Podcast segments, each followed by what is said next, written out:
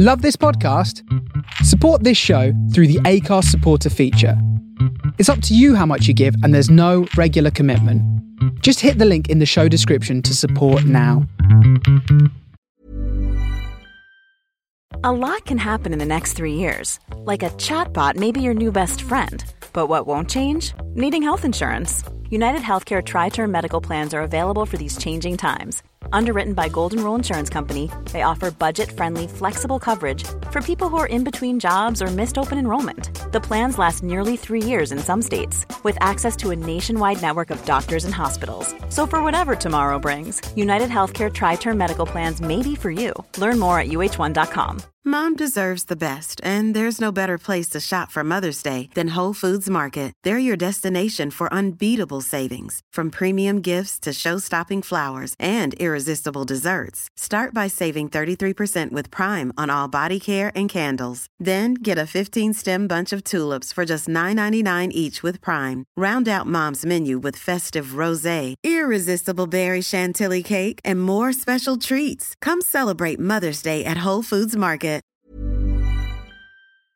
Hey everybody, welcome to another Tuesday Night Jaw Roundtable episode, Northern Edition, because it's been a SmackDown pay per view. I'm your host Jim Smallman. Uh, you're listening to us on the Distraction Pieces Network. Don't forget to support the other podcasts on the network, including Distraction Pieces, Say Why to Drugs, and the Stop and Search podcast. Listen to all of them. Um, I'm going to get some plugs out of the way, and then I'll introduce me guests. Uh, plug number one. Uh, ProgressWrestling.com. That's my wrestling company. I'd love to say you could buy some tickets. You can't for pretty much anything that we're doing. The next four shows are all sold out, uh, which is great. Thank you if you bought a ticket. Thanks for supporting us. Um, so, ProgressWrestling.com, new website that I no longer maintain. I looked after our website for the first four and a half years uh, of our company, and now Jon Briley, who doesn't have enough to do in running our company, runs our website. So progresswrestling.com if you want to buy merch, uh, tickets when they go on sale. We've got no tickets on sale at the minute, apart from our show that we're presenting for WXW on the 28th of January in London. Um, so progresswrestling.com for that. Demand-progress.com for all of our shows, plus some WXW shows and some Smash Wrestling shows as well, because we're nice like that.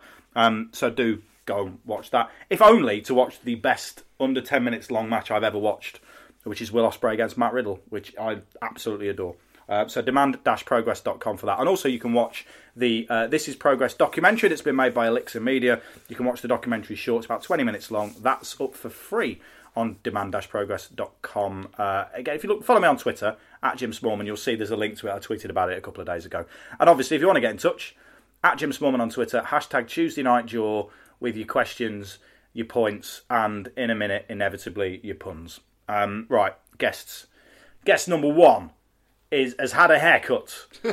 Is Oh, this is very secondary school. Is, are we going to get around in, a round of someone's had a haircut going? well, here's the thing. You've had a haircut, Yes. and you've had you've had a lot of you've had a lot of hair cut off. This is our second guest. Is, is uh, I guess is Chris Brooker, by the way. If you haven't guessed that by that, this point, I mean, you probably guessed it by reading the blurb on the podcast, but still. That Um, the fact, and and when it comes to Tuesday Night Jaw, I am to this podcast what rats are to Greater London. You're never more than two episodes away from That is me quite in true. any given direction. That is quite true. Um, so um, Chris has had a haircut, and it's quite an extreme haircut in that you've had most of your hair cut off. Now, what normally happens in this situation is so when I, when I go from having hair, which I have done in the past, to shaving my head, um, an amazing phenomenon happens called my chin airbags go off, and I instantly gain twenty stone in my face. This hasn't happened to you. Well, do you know what I did to circumvent that? What? Is I very cunningly planned ahead and spent the last year putting twenty stone on, so that when when the hair came off, you know, it, it's it's like laying the table, you know, framing or something. If I was an artist, I'd know the proper words, but frankly, just eat. That's who helped me through this. Um, our second guest, uh, again, has been on many, many shows before. He was described earlier on um, when I mentioned to my wife that he is gluten intolerant. He was described by my wife as the sort of lad who looks like he's allergic to quite a lot of food. and and uh, is resident expert on everything, especially everything Japanese wrestling. Um, and is my mate, is Matt Richards. Aye, mate. When you're right, you're right. Like it is. It's like, you know what I mean? It's like He's got his hood up at the minute, and I suspect it's because he's cold in a perfectly completely Do temperate you know? room. Do you know what this is though? This the, the only reason you do this to me is because Regal does this to you. Oh yeah, I've got to pick on someone. You know what I mean? Are you three doing the two Ronnies sketch with John Cleese? Essentially, I'll look down on him. yes. yeah, that's exactly what what this is. Yeah. I woke up this morning to another tweet from uh, from Mr. Regal where he'd got. So at the minute, there's two things he's winding me up about. One is the continual, my continual alleged love of Phil Collins. Yes. Two is the fact that he seems to feel I've lost a lot. Of, I haven't. I've put weight on since my son was born, but he seems to feel that I've lost a lot of weight and that I'm not going to make it to Christmas. um. And so he sent me a picture this morning. I wake up and I think he's in Australia, which means the time difference is even weirder. I wake up this morning to a picture of, of Regal with a big smile on his face, holding a copy of Phil Collins's autobiography, which is called "Not Dead Yet." so he managed to get two jokes in one That's a trick shot. What a man. It, it is interesting that he is spending more time. uh, If if if WWE run out of talent in the next three years, they just go look. NXT will now just be a, a clip show from the last glory days because he spent more time ribbing the shit out of you than scouting talent. It took three hours out of his day when he was at BOLA to go and find Phil Collins' star on the Hollywood Walk of Fame and take a picture of him holding a picture of me next to it. And it was it was hilarious at the time. It was only a couple of days later I messaged him and went, "How long did it take you to find that?" It was three hours. totally worth it for a His, joke. his wife is beyond saintly. You know, Hmm. I, I get the feeling, that, you know, she she stood by him through an awful lot through his dark times with his addictions, his demons, Hmm. and I think at this point she's even more patient than that, isn't it? Just Also, I must uh, shout out to Mrs. Regal in that she knitted a lovely outfit for my son, um, which was particularly lovely of her. So, um, so, so the little fan that lives inside you oh yeah, loses its shit over stuff like that. Just goes, this makes no sense. There's there's tons of stuff, even like on a daily basis that happens to me now as a as a wrestling promoter and someone who runs this podcast. There's tons of stuff that just makes me go, "This is nuts," um, and that is no exception. It's it's crazy. Do you know what the equivalent to that is though? Is when baby Claudio like grows up, he's gonna be. That's like, that's like Mark Rocco knitting something. yeah, that generation, he's, he's either going to be like, oh, that's really sad, like, oh, what's he ever done? Or he's going to be like, really cool. Here's the thing. I, I went to see Mark Rocco when I was about eight years old, and he was one of my favourite wrestlers. Did he crochet you a hat? He did not. Um, one of the main reasons I loved him was because he looked like Bob Carolgees, Oh, man. who had Spit the Dog on, on variety programs. I'll tell you what though. Oh my god, I have never noticed that. You've never noticed? No, I've never put two and two together. You've just, you've made my, you've made 2016. Good night, everybody. Yeah. Um, Let's just go home. um, we have a third guest. We always like to have a, a wrestler on the show. I know Matt is a former wrestler. no, no, no, no. no. Well, well, No, no. because because you know No. he can't eat anything. He can't bulk. He can't put on weight, hold weight. He loves Japanese wrestling, but if he went there to watch it, he'd starve to death. Yeah. Correct. Do you want some noodles? No, it's gluten. no noodles. Um, so our, our third guest today uh, is is a wrestler because that's nice to have wrestlers on. Um, he is not the uh, former winner of the X Factor, who is also a Leicester City supporter like me. Um, has that been annoying? When I tried to find you on Twitter earlier on, I was like, I was like, oh no, it's definitely, it's definitely this Sam Bailey, the wrestler, Yeah. not the Sam Bailey who used to work in the prison. My You can sister tell works them a in. story about your Twitter. I mean, of course, yeah. Um, Yeah. So the day she went on X Factor and auditioned, and everyone was like, uh, "This is a girl with the same name as you," and I just went, "Oh, is there? Brilliant!" Uh, changed my Twitter handle to just the just to get my Sam Bailey one. Yeah. Changed my picture just the X Factor logo. Went, no harm in that. I, um, See where this where this is going. and I just started retweeting Nicole Scherzinger and like people who were just like Sam Bailey was fantastic. So like, just just retweeting. Um, to uh, people, uh, Luke Marsden of Luke Marsden fame, also like tweeted me jokingly being like, "You were amazing tonight in the X Factor." Boom. Follow, follow, follow, follow. Sam Bailey, you're the best thing. But it was at the time, it was just like Sam Bailey five eight. It was a random Twitter handle I Yeah. had. You were amazing tonight. You're going to win it. Hashtag X Factor. Um, so I I got 400 new followers in three hours. So Nice. my phone just exploded. Uh, Jack Gallagher, who was in Japan at the time, messaged me privately and just went, you, "Were you on X Factor tonight?" to which uh, slowly but surely the, the followers dried up and just people went, I don't think this is the real Sam Bailey. Uh, but Radio Leicestershire uh, sent me a private message on Twitter asking me if I could come in for an interview. Do you know what the best bit is? That'll be someone I used to work with, um, and I would have loved it. Because I mean, uh, especially as I parted on not entirely amicable ways with that company, I would love it if you'd have gone in for the interview and they'd have gone something not. There's a few things here that are slightly different. Um, but no, good God. Um, so today we're going to talk about TLC. Um, however, um, as the northern ones tend to always go, it will go off on many tangents, most of which are us bullying Matt, but we'll try and be good. Shut the fuck up, man. Banter. Oh, if you ever used banter as a defence, especially on Twitter, you're, you're a prick. like, eh, no, no, no, no, no, no, no. I'll, I'll you're not on myself. Twitter. No, no, I'll correct myself. Hashtag banter. Oh, your God, you're the Hashtag top what? Uh, right, Matt. Mate, every- you, that- that- well, you can't see listeners. He's giving us, he's flipping us off with the fingers, but he does look exhausted now. So he's not not had an enormous amount of carbs today. So I um, will dip my hand in flour and slap the shit out of you. before we started recording, Chris did genuinely chase Matt with a loaf of bread.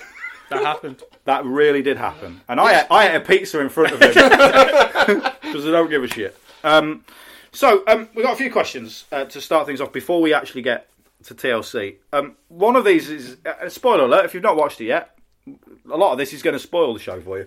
Um, I mean, come on. I mean, I, I, this is. The, I, I understand when people if we spoil. So I may have mentioned a BOLA result in the past, which people get annoyed, and I didn't put spoiler before it, and that's that's acceptable, right? Sometimes when I mention progress shows in the week before they're up online, like I did last week, I will preface it with massive spoilers. This is a problem, right? No, I don't need to do that with progress now. This show's been up for a few days. Um, if you're listening to a podcast that is essentially talking about a WWE pay per view that happened two days ago, It does say TLC yeah, below us here, doesn't it? Yeah, yeah, yeah, You know, yeah. So if someone looks at their device, Yeah. underneath the picture of you with a chair, it says the TLC TLC, edition. round table. It'll say episode 12, the TLC roundtable.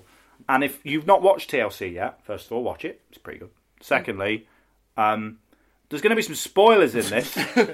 and if you've got a problem with that, maybe stop this and come back in um, in two and a half hours. It's not really a three hour pay per view. Two and a half hours and listen to it again. But the spoiler is that we're actually going to review TLC 2013. Yeah. Yeah. Or, or just the band. The band. who my sister, Oh, um, my sister for a long time in her teens, my sister looked like a white version of one of the girls in TLC. Oh, was to it the point, was it Chilli? I don't know. It's not. It's not Lisa Left Eye Lopez. Is it the one that Usher dated? I don't know. I don't know. Chilli was the one. Who. Chilli was the one who did the lead singing on No Scrubs. She's She the was one who had the long, blonde- long hair. No, she's the one with the kind of blonde hair at that Oh, the one everyone Oh, forgets. Yeah. Yeah. Um, uh, But Sam Bailey. was? Michelle. The So to, to, for a long for a long time, I, I would like I'd ring my sister up and just quote TLC lines at her. And, and bearing in mind there were literally only two quotable TLC songs in uh, No Scrubs and Waterfalls. Well, but then let's not forget we can always branch out into the um, collaboration with Mel C by Lisa Left Eye Lopez with "Never Be the Same Again." no, if we're talking about collaborations, Left Eye Lopez, Donell Jones, what's up? That's one of the best collabs. The fuck has happened? Like, this is my this is my thing. If you think I know a lot about Japanese wrestling, obscure R and B music. Do you know what I I, I would have loved? That's my jam. I would have loved to have kept up my teaching qualifications and become a geography teacher, just so I could teach people what an oxbow lake is using the lyrics to Waterfall. At least it's the meanders and oxbow lakes that you're used to. Yeah. Oh well, you know what the best thing about an oxbow lake is? It's the only thing One of those that things you that- remember from geography in the same way like Je m'appelle Chris Brooker is the only thing I remember from French or Je- J'aime le football. I don't particularly like football, but it hmm. was an easy way to get through a French oral test because I remembered it. Hmm. Uh, what were your favourite band in French? I just put Zonk because I was like, yeah, five. Uh, that works. And Did I just anyone went, ever meet anyone called Pascal? Um, I don't think they exist. Is the footballer Pascal Chimbonda? Uh, story about Pascal Chimbonda. European. How have we got to this? this Oh, is just like- people this is. this going, Any minute now, we're going to talk about wrestling. Any minute. When I was, um, just to let you know, we will be spoiling um, the end story for TLC, the band, how they turned out. We'll probably spoil the was it French Premiership for the last four years, and and just our friendships. Yeah, yeah, that will be it's, ruined. it's a very short story of the. the, the I, I You have to tell us- letting it go, are? Listen, with all due respect, we spent 10 minutes on a round table in London talking about Stefan Honcho. yes. So this is acceptable. Yeah. So yeah, there was a hairdresser's from where I used to work across go in put the Preston, and in that weird retail thing, if you know when you give people nicknames that you've never met and never know, there was a girl who had a, a, a prominent chin, and we, we, we nicknamed her. So sh- she was the anti-Gail Platt. yes, She was the anti-Ellsworth. Yes. So we nicknamed her Pascal Chimbonda, but there is also there was also a girl where they're called knock knees. So there was sort of like this circus of oddly shaped people. Um, yeah, that was it. So every time someone says Pascal Chimbonda, I just think of a prominently jawed hairdresser from Preston. Well done for almost bringing it back to wrestling, by the way, by mentioning Ellsworth. yeah, get in there. It's sometimes, sometimes the hosting skills come in handy. Not all the time. I'm not going to lie to you. Um, I realise the kettle's really loud. it's fine. People don't mind a kettle. It's a northern podcast. Of course, there's a kettle in the back. There we go. Switching the recording volume down slightly as well. Um, so, uh, Joe Atherton, who's a lovely chap and a Progress fan and a wrestling fan in general, um, I went to do an interview with Joe in Rotherham the other week, um, and I, which uh, there's links to. It was the Working a Wrestle um, podcast, so I did a little chat with him. Uh, and he was a good interviewer because he asked me he asked me like the occasional difficult question rather than just I get asked the same things for every podcast I do normally, which is how did you start progress? Where do you see progress in five years? What's your favourite moment in progress history? Whereas he came out of left field and went, uh, "Is everyone blacklisted for working in progress?" And I went, "Oh yeah." Didn't tell him who, um, but there is. Because you're saving that for your own podcast, because that's I where the money is. It is. Stefan Um, Honcho. He's Oh man, done. Pascal Chimbonda. Yeah, he's done. because she had a massive chin. Gail, Um, Gail Platt. But Joe was Joe tweeted something um, that in the main event at TLC. Um, I was sat there watching it with my wife yesterday afternoon, and all of a sudden it was like, I think I can see AJ Styles' anus. Yeah.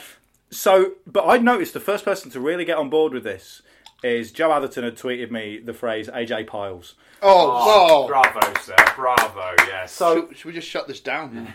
but what I want is uh, we could just go with arse related puns. they are better. But wrestlers, body parts slash ailments. Wrestlers, God. body parts slash ailments. If we think we're not going to come up with them right now, you can tweet me at Jim Smallman, hashtag Tuesday Night Jaw, with yours. Wrestlers, body parts slash ailments. Elbow Dallas. There we go. Oh God, It started. you've created a monster. what are you doing It's to it? good. It's good. It Strong is start, good. that. It is good. We will. We will. Um, uh, Ken, Pascal Chimbonda.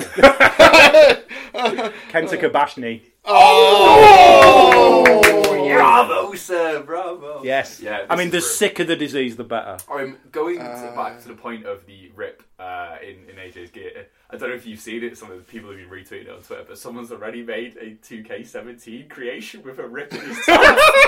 Amazing. Which, how that is just well done. Whoever did that, bravo, sir. I'm in. I'm in. I'm in WWE 2K17. I heard. with my tattoos. Uh, TB gun. Nice. Nice. Thank you. That's good, that isn't it? Clever that. I, you know, your TB injection you have when you're at school, Oh yeah, the BCG. right? And then you you're told not to hit anyone in it. I'm one of the reasons. So I was at school, um, 13 years old. So this would be 1991. I was wearing a Nevica ski jacket because it was the winter, and I was fucking rad, right? So wearing a ski jacket, and we're playing wrestling before the first bell goes. And my friend Lee Wilson, uh, he jumps off a table and gives me a double axe handle in the arm. And I remember thinking, that didn't hurt at all. but he definitely hit me. And then I took my coat off, and my entire arm was covered in blood. And at that point, I felt very faint because no one likes seeing the sight of their own blood, um, except Jimmy Havoc, he loves it. And then I um, I got sent home for the day, which was pretty sweet. Um, and we had a whole school assembly on you're not allowed to punch people in their uh, in their TB, which you know I think I'm the only person in this country who's ever actually been punched in their TB. No, you're not. No. No, it's it, it's because if you say, "Do you see those tiny little bullseyes all of you have got on your arm?" Don't hit them. Yeah. That was a. Oh, I'm sorry. Dead arms. It's like a bonus shot. Oh, one, two, three, kidney. Nice. See, I just went with Kurt Ankle. I was, I was saving that one. Um, the cock. I don't get it. I mean, it's simple. uh, it's not scientific, but Uh, Diamond Dallas AIDS. So um, yeah, so at any time any puns pop up, and if you've got any ailments, body parts, uh, this is Joe Atherton's fault. Uh, at Jim Smallman, hashtag Tuesday Night Jaw. Look, please, please bring content, bring something substantial because my brain is just buffering at the moment. So two um, general questions before we get to TLC. Um, one from Wilson Wilson. Uh, what are our views on intergender matches? Um, because on one hand, the the one viewpoint is everyone should be able to wrestle everybody. On the other hand, is certainly when we've done them in progress, sometimes people don't particularly care for them because obviously if you have an intergender match, there's every chance for a bloke to be punching a woman in the face. Some companies, uh, and I'm a huge PWG fan, as you're probably all aware. Um, but I know when they've done intergender matches, especially with Candice LeRae, they've gone a little bit down the realm of "Ah, I'm not comfortable watching this. I think when we've done them in progress, we had one in Manchester, didn't we, which was uh, Mark Haskins, Laura Di Matteo against Jinny and Marty Scurll, and that was done fine, I think. Um, but what are you guys' opinions on them in general? I'm. I all right. Speaking as someone who books a wrestling show myself, and I've had um, I've had wrestlers um, pitch because one of the best things about this is having this pool of talent with ideas who will come to you. Uh, one one of our veterans who said an angle whereby he's going to do like the Andy Kaufman thing, where he wrestles a different one each week because he's a big dude and he will out overpower them, still cheat to win. Yeah. And then eventually someone like Lana Austin will come along and batter him, just beat him. Um, the problem I've got is at the moment, women's wrestling is at the point where it's starting to be taken seriously. And if you're trying to create the illusion of bona fide sport, which is what I like to do, even though it's flamboyant and it's it's big, larger than life, I think at heart, especially if you're trying to reach beyond pro wrestling fans who will forgive anything, who will forgive absolutely anything if there's a big move or if it if it entertains wrestling fans. So I think that the fact that we've got clear divisions in WWE, there's a women's division where they're fighting each other over titles, over bona fide grudges, over this, and I would make it the same because if once you start putting a guy and a girl in the ring together, it's not really a match anymore. It's a novelty to me, at least. Yep. And uh, that's even before you get to the fact of, you know, if the woman's a, a bad the, the the heel, you know, does the guy get to punch her? I mean, you can make you can tell stories with it, but I think if in sport, in boxing, the best boxer in the world, the male boxer would would, would presumably kill it. I mean, the the female boxer. Not saying that the best boxer, uh, female boxer in the world, can kill me hmm. or anything like that, or isn't a great athlete. It's the same reason why Ronda Rousey hasn't been in there with. I, I'm not au fait with who would her equivalent would be from from the top end of male MMA, but I, I'm I'm assuming that she wouldn't tap them out in in 45 seconds. Maybe she would, but there's a reason they're kept apart, Yep. um, and it's. From from what I'm trying to do with the company with Future Shock is I'm trying to grow the fan base, and I'm trying to eliminate stuff where you, people like I know Chikara and Quack throws around this idea that you go and watch like Iron Man two, Iron Man two, where Black Widow's taking out three or four agents at the same time, or in, in Avengers. But that's pure fantasy. Whereas what we're trying to do is at least grounded in theory and reality. And again, wrestling fans don't care. Uh, I watched Ivelisse versus um, uh, Mil, Mil Muertes, and it made me uncomfortable. Um, and I couldn't get into it because it just it was just this huge guy beating up this tiny woman who came back on him. Um, and wrestling fans, especially you know if you're into that product, will get it. It's a story there. But if someone walks in, I think casual fans or people who you're trying to entice into wrestling will be either uncomfortable with it or they or, or risk being uncomfortable or they'll just go, "I'm not buying that. That's not realistic." Yeah. I see one of the defences I've always used whenever there's been male on female violence in progress is it's often been our tra- it's been people who've trained with us. Yeah. So I've watched them repeatedly wrestle each other at training. Mm-hmm.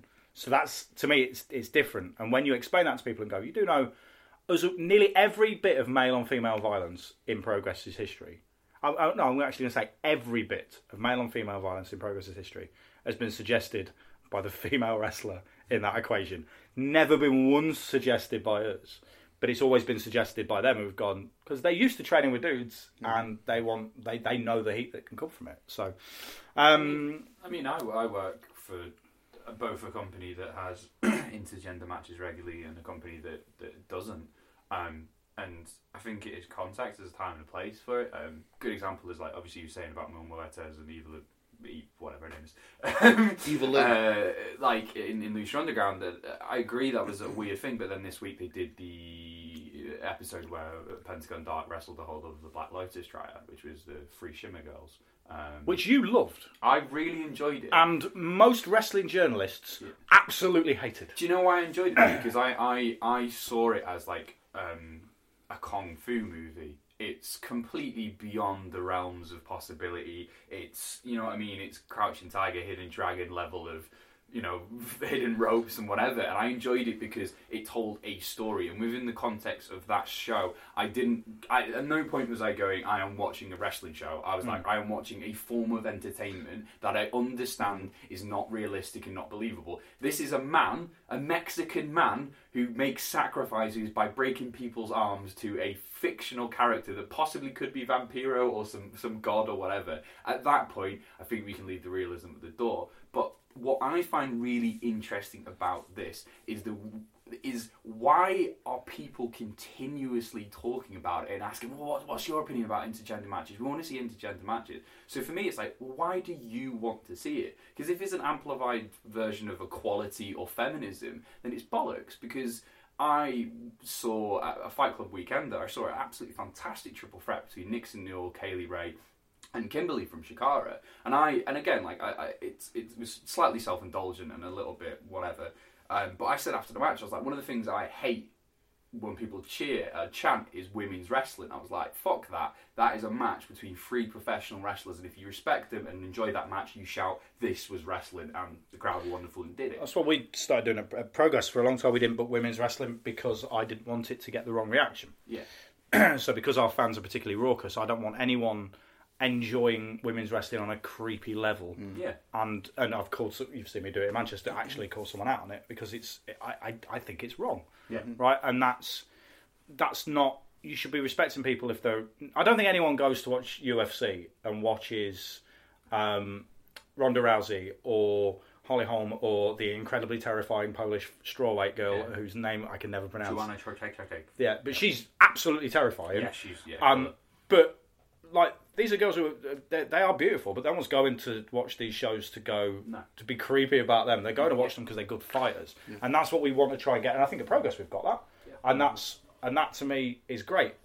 The, the difference is I think sometimes if you go to a WWE show, that's still not quite how people react, and still Mm. some people are still rooted in the old ECW thing of I would really like to watch a beautiful woman being thrown through a table. But I think the And thing, with, I think again, it's like the- with, with, with, with wrestling being pop culture, uh, it, it- mirrors society. So if you if you were in the street and you saw a man walk up to a woman and punch her, you would react way differently if a woman went up to a man and punched her. And that's the problem. Like you, you can't.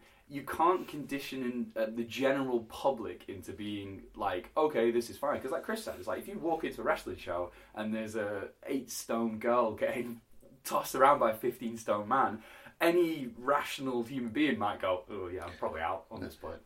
the other thing that I've noticed as well is if you get too comfortable with intergender wrestling, as as a promoter, as a booker, you, I, we, I think as as well with Future Shock, we've gone beyond the point now where, for a long time, there was we have a women's match in every show because we have a women's match in every show. To hmm. the point where what I've tried to do. Or what we've tried to do, shall I say? Because it's not just me. We're all working together. The rest of wrestlers, friends, like even Matt and Sam, are, have been amazing and, and big help to me with, with getting my teeth into this.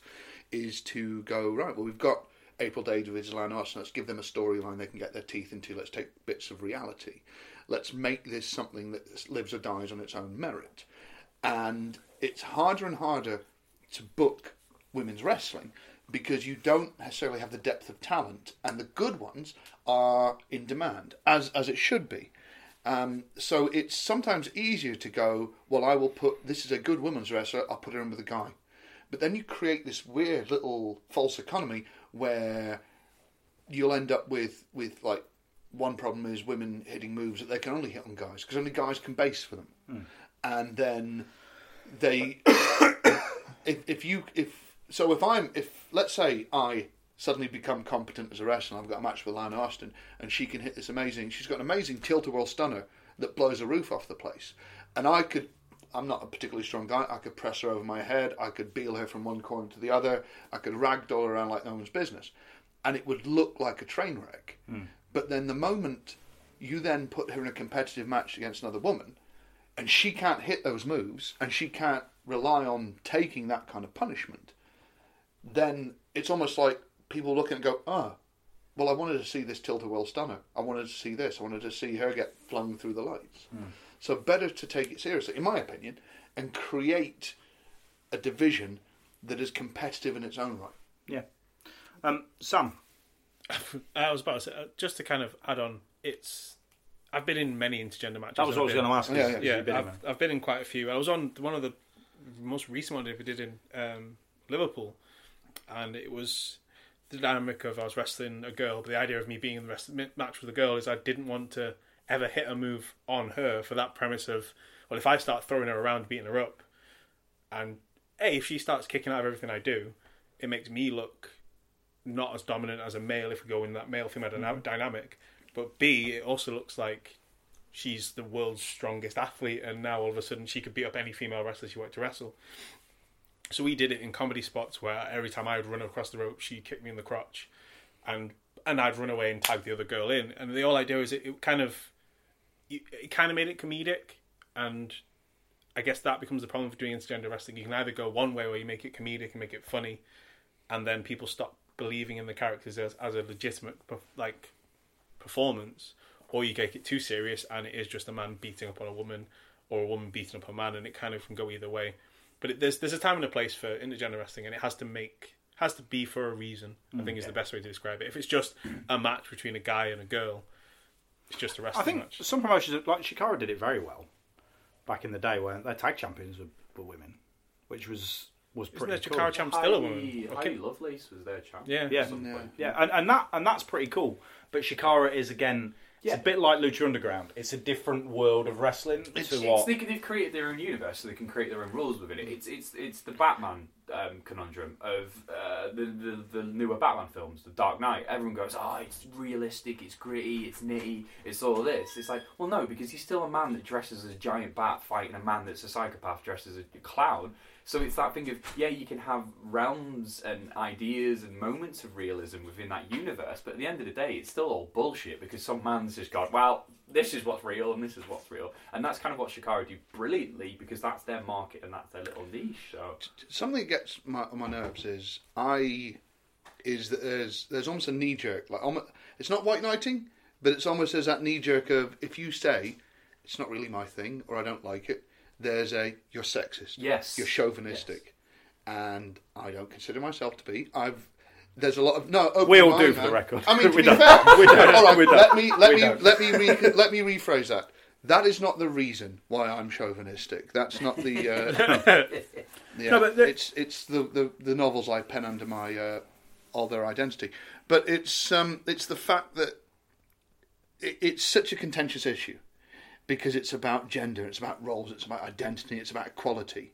I think the equality thing is more can can women I think allowing women to stand on their own, compete at the highest level against each other, draw money, have compelling matches, compelling feuds is more important than doing a sideshow thing. Now, Chikara is a niche within a niche within a niche within a niche because it's indie wrestling of a particular flavour. Wrestling already is a niche product and, and that, and it's cool for them. But to anyone out there who says, if, if you've watched intergender wrestling and you've gone, it's not for me, that doesn't make me a bigot or a sexist. It just means it makes me go, you know what? I don't I don't like eggs. I don't like fried eggs or poached eggs or boiled eggs, but that doesn't make me prejudiced against all of egg kind. I'll just stop eating them. I feel that. You ever get a feeling that Chris has got a really dodgy email this week? Yeah, I mean that's the feeling I get every day when I'm speaking to him. So. Well, I do keep forwarding them to you, I, man. think, I think the thing about it is like we could we could do a podcast on this topic itself. It, and let's be honest, this is the most intelligent start to this podcast ever. Oh, Start, we're bringing it start. down. Don't worry, just you wait, mate. uh, Luke Herpes. Oh! Oh, how, long, how long were you sat there going herpes, herpes, herpes, herpes, herpes? Um, I'm gonna, I'm gonna, I'm gonna change completely with pre-show questions uh, from uh, from talking about that to talking about something absolutely, completely, and utterly different, um, which is um, this was asked by Joshua Bryant. What's the best food to eat whilst watching wrestling? Bear in mind, I've just eaten a pizza. Um, I've just eaten a pizza directly in front of a man who can't eat pizza purely to be a knob about it, um, and because I was really hungry. Um, I also thought other people would be eating pizza. What ended up happening was me eating pizza on my own While three people watch while it. three people watch. So, um, what's the best food to eat uh, whilst watching wrestling? I mean- Bearing in mind they're normally on in the middle of the bloody night for us. I mean, in, at this point, with my reputation that you're building for me, I should say something like carrots and hummus or I was going to say falafel, but even that's got gluten in yeah. it. Seriously, seriously, you can get some banging quinoa and Chorlton. Any hour of the day The or worst night. thing is that's not, that's not hours a even day. a Yeah, joke. I know it's not. Someone, someone brings it to you on a hemp bicycle. It's mad. I, I will. I will say that I didn't really eat anything during TLC. That's a surprise. Um, All for the last week. I don't really agree with the idea of eating. I understand it. I understand it's out there for people. See, my, Uh, my, my, my wife doesn't enjoy eating. This is true. My wife eats. It was different when she was pregnant because she was hungry all the time. But she eats purely to stop herself falling over. That is the only. She doesn't enjoy eating. Like I, lo- I love eating. It, I like when I'm away for the weekend. Like most of my expenses when I'm away doing comedy for a weekend is I'll go and have at least one meal in a restaurant a day mm. because I like eating in a And restaurant. it's nice, isn't it? It's pleasant. Your wife doesn't like barbecue. I She don't doesn't understand like. it. She I likes don't understand it. barbecues. She doesn't like barbecue flavour. Hates it. I agree, to be honest. I'm on that. I'm on that. Get out. Who'd have thought this was more contentious than women's wrestling? In yeah. uh, yeah, but I, I didn't eat anything. But we did enjoy some lovely gin. Oh Uh, man. Hendrick's. So yours is just booze. Uh, not all the time, actually. Not all the time. I, I, but most of the time. no, no, I've, I've, I've got better because I, you know, the Undertaker, uh, Brock Lesnar match for WrestleMania. I can't remember that because I can't remember that night. And I, I, I've heard the stories. Um, there's someone in this room that's sniggering and trying to hold it in because she had to deal with the outcome of that. Um, so I don't tend to drink. You can't see the hand signals, Yeah. mate. But it's universal. So I don't, I don't tend to drink that much during wrestling anymore. But I did enjoy a, a few gins with, with some good company. It, basically, Matt, it's it's like Withnail and I as he watches wrestling. It's just him drinking lighter fuel. No, I can imagine. Yeah. I um I normally like a biscuit. Oh, cookies. Good. Good. Cookies are my uh, chocolate chip cookies. Jaffa cakes are my thing. I mean, if you're going to tweet me now saying they're not a biscuit, get fucked. Um, don't I genuinely, I- it really annoys me. They're in the biscuit aisle. I know they're strictly speaking a cake, but they're in the biscuit aisle. Again, Come on. Again, more contentious than generality. um, yeah, uh, I, I, I'm more of a savoury guy when it comes to snacking. Um, I do quite enjoy the delivery of fried chicken, Yeah. spicy wings, that kind of stuff. Nice. Maybe some chicken wings. I uh, can't chicken strips. mention that because everyone thinks it's a stereotype. But That's what I'm here for, man. thanks, mate. This is the most politically correct actual. Yeah, apart from um, so um, let's get to the actual show. 'cause we Wait, may there's as a well. show. Is that? How far in are we? Thirty-eight minutes. We're doing Um, better than average. There will be spoilers for TLC. coming up? Yeah. Um, so there was a pre-show. I didn't watch Yeah, the I watched pre-show. the pre-show. There was a pre-show which was Apollo Crews, the Hype Bros, and American Alpha, who beat uh, Kurt Hawkins, the Ascension, and the Vaudevillains um, in a match that's um, Happened. Do you think Kurt Hawkins regrets coming back? No, no, because I think he's probably pleased with the money. Fair enough. Uh, uh, you know, who was it? Someone who joked about it. Did someone actually say, "Is there anyone in the world happier that Shelton Benjamin hurt his arm?" than Kurt Hawkins? That was you. Yeah. That was, I forgot that they trailed that he was coming yeah, back. yeah, and he got injured within like. Is he still signed to them? Is he? I No, don't no, I they- actually don't know. As far as I'm aware, I think he, that was it. They kind of pulled the plug on it because he didn't That's a shame. make it, and then all of a sudden Kurt Hawkins came back. I think Shelton is delivering quinoa around Shelton as we speak. Um, I think what's interesting about this is is I'll often get tweeted about people going, "Oh, when someone gets called up from NXT, people will inevitably not be entirely happy with everybody who gets called up from NXT in mm-hmm. terms of how they're used." And American Alpha is that at the minute.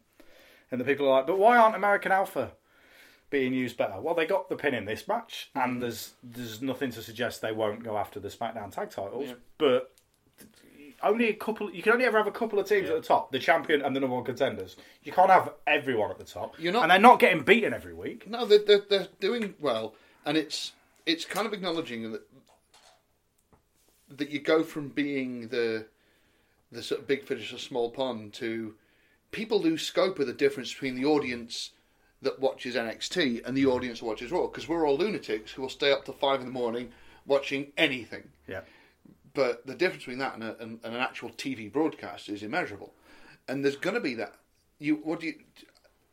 I think you have to adjust. You have to expect accept that you maybe have to start again. Yeah. And in the past, I think Emma was a great example of someone who was over like a motherfucker down in NXT, huge, doing a dance gimmick. I I, I loved her. I may have written poems. They were for my eyes only, um, and hers one day. But she came to NXT and they kind of assumed that everyone knew it, Yeah. and just crashed and burned. So give American Alphabet a chance. Plus, besides, are you going to push them or put them in a certain spot when Heath Slater was huge, Yeah. you know, and doing some amazing stuff? Yeah. You go with what's working. I mean, it could be worse. It could be the Ascension. Well, I think the Ascension have probably been harmed slightly by one of them failing a drug test, which is, let's be honest, is not. I mean, sometimes it doesn't affect your career, Yeah. But most of the time it kind of affects. Then again, career. the Ascension, they've been on the main roster what for a year of it, a year now, getting paid, getting work. And they did. They were great in NXT, which is what people forget. Yeah. In NXT, they were really good. And also, uh, when they first debuted on the main roster, my favourite entrance, the way that the, they were shot in their entrance, which was from underneath, so it looked like they were rising. They weren't, but it looked Well, like I they were doing the Gangrel rising gimmick. and Well, I were. kind of hope they weren't. Otherwise, there's a lot. Maybe that's why they faltered. There's like everyone at Raw going, "Why are those two guys squatting? why are they just like stood there? Quit! come on, come back from commercial. My quads are killing me." Also, they had one of my favourite theme tunes, and um, and they also had the whole uh, Masonic, all the Masonic symbols and stuff like that um, floating around. So I thought they were great. Um, they're just they're not. The thing is, as a tag team, they're fine. The problem is, is main roster in particular, people have been spoiled with a lot of big superstars being thrown together, which is something we'll, we'll talk about going into the first match. Because the first match on the show, tag title change in six minutes. Um, let's focus on the positives because we try and do that. So um, the the new Wyatt family, which is uh, Brain Wyatt, Brain Wyatt. Oh, got, there we nice. go. Uh, Bray Wyatt, Randy Ray Organ. Organ. Randy. we still got it. Yeah, and it's also, let's be honest, it's also a euphemism. Well done. Um, so Bray Wyatt, Randy Orton, uh, Luke Herpes, uh, Luke, uh, Luke Harper. Um, uh, Luke Harper on the. Uh, I, I, I like the dynamic they've got going on, which we'll come to in a minute. Beat Heath Slater and Rhino. With- Rhinos, rhinos. Yeah, good. Rhinos. Um, good. Rhinos. uh, with one of my favourite ends to a match ever. Bray Wyatt, oh, is- fantastic. Bray Wyatt this year has been massively brilliant at being involved in little incidental things. So there's the point in uh, Roman Reigns' spear earlier in the year, um, and then there's him doing his spider walk, which is of no use. It's pointless. It doesn't do anything, and it made Rhino go, "What the hell's going on here?" In comes Randy Orton. Yay, RKO, new champions. You can play a mean game of Buckaroo on him while he's doing it. Oh, you could. Um, so, um, I mean, this was quick, like really quick. Like six minutes is quick for a tag title match. I mean, it's all it needed because he, like we were saying before, Heath Slater is super, super over, and I don't think Rhino's on a permanent contract necessarily. Um, but I, I like the Wyatt's dynamic. I like what they're. Um, I like what they're potentially doing. We've got a couple of questions about this. Uh, Alex Grinchley. I suspect, Alex, you're one of these people now who's got a Christmas themed Twitter name, which is going to be the bane of my life. Um, says Heath's still super over. What now for him? Maybe a feud with the Miz. Um, maybe. I mean, he is liked enough, and the Miz is hated enough. That'd be Um, fun. It would be fun. I think. I, I don't think they'll keep him in tag team wrestling now. I think they'll- I think Miz and I mean I think Heath and Rhino would serve their purpose. Yeah. The with the amount that, talking about the amount of tag teams they've now got, having those two still together doesn't really do any have any benefit for SmackDown. And I think as well, we all know how the Wyatts are losing their tag titles, right? Go on. So Luke Harper's going to get jealous of Randy Orton, and that's because the, the dynamic. It's a love the three of triangle. them- It's not, it, but the, but It's the, a story of a love but, But the dynamic between them is brilliant Yeah. because, like, like Randy Orton joining the Wyatts is it- it's great for both Bray and Randy because they're both coming off injuries, and it means they don't have to work. Uh, not that working in a tag team isn't as hard as working singles, but it means they've got a little bit more chance to sort of have a bit of a rest between things. Um, and Luke Harper's been injured as well, so it means none of them have got to go absolutely full tilt for twenty minutes every night constantly. That all three of them can work smarter like that. But also, I love Luke Harper, and he's one of my favourite wrestlers in WWE's roster. I think he's brilliant. I loved him when he was in Chikara. I mentioned Chikara a lot today, but I think he's great, and I think it gives him something interesting to do. It gives Bray something interesting to do, and it gives Randy Orton something interesting to do. When people complain about Randy Orton not being interesting, well, he is now. And the remix of Bray's music with uh, "I Hear Voices" played first is great. I have a weird obsession about wanting Bray Wyatt to start calling him Randall. I don't know why, but I just really want it to Uh, happen. he should be doing that. Just not even Randall Orton, just just Randall. Was the remix also a bit of Randy's previous music? Because it played the Hey at the start. Right, okay, you ready? It was three Ready? cuts. I'm going to go really hardcore nerd on me. If you have WWE The Music Volume 5, And who doesn't? If you listen to this, you, of course you do. um, only because I, I bought it years ago and I've st- steady on, Jim, Instant steady on. karma. Yeah, mocking your audience. I wasn't mocking my audience. I was agreeing with my audience. oh dear. At least we have tissues. There was- we go. Come on. the clean best bit yourself was up. is I dropped I dropped my can that I was drinking. Mainly, I didn't quite drop it. I dropped it This is kind of in my hand, and the reason I dropped it was more watching Matt laugh at something I'd said, which still still pops me to this day. Carry on. WWE the music. It's music. almost volume. not worth coming back to at this point. No, it is. This firework's gone out. No, it hasn't, um, mate. Come on. Right, Always returns. WWE The Music Volume 5. Yeah. Their version of Voices on there starts with the... the that I, I, no, the... Hey, but it doesn't do the hey. It just does that noise, Yeah, and then it goes So, into like higher voices. evolution, sort of. Yeah. that- yeah. Who remembers when Randy Orton had um, CM Punk's Killswitch Yes. Engage music I for I do. about two weeks? Yeah, he had, Yeah. it, had it on fun it SmackDown. He used to like pop up, do that, and then he, it was when, when Triple H had different music for doing promos to having matches. When he, had- when he came out to King of Kings just to do promos, and then he would have the old Triple H music. Randy That's Orton, a level you, you know when you got to a level when you can have two theme music. well, Randy Orton tried the same. He had the he had the CM Punk music when he was doing promos, and he would come out to. Here's a question: and who- what's your, what's your favourite Triple H music? Mine's the, his first the game music. You know, the one Oh, yeah. done by the people who did the DX music. Winner, winner, winner, What's winner, this? winner. Yeah, Hold on, is this on? yeah. Yeah. that One, one. two, this on. Um, so Mark- basically, they get an open micer Yeah. who's just like a gag. Hello. For, what's up? Mine's the Motorhead game on played live by Motorhead. Uh, When he, when he forgot the Yeah, words. when he's got the words, it's got Um, the same words. Lemmy the game uh, play. Yeah. The game. Um, what's yours? I used to like the the sort of Connecticut Yankee one, which was at that um, uh, my time, our time. Yeah. right? Yeah. Until I started watching SmackDown from around 1999, and I swear to God, they might as well have just left it on like New Jack through the entire show because that's all you hear is Triple H coming and going, and you, you just hear one, two, is this on over and over again. Let's let's all remember his original music as well. Harpsichord. The harpsichord is an underutilized um, instrument in, in pro wrestling entrance music. I I don't think I own a single wrestler, uh, record with harpsichord on it. To the surprise of no one listening to this podcast. I bet you've got no oboe either. No.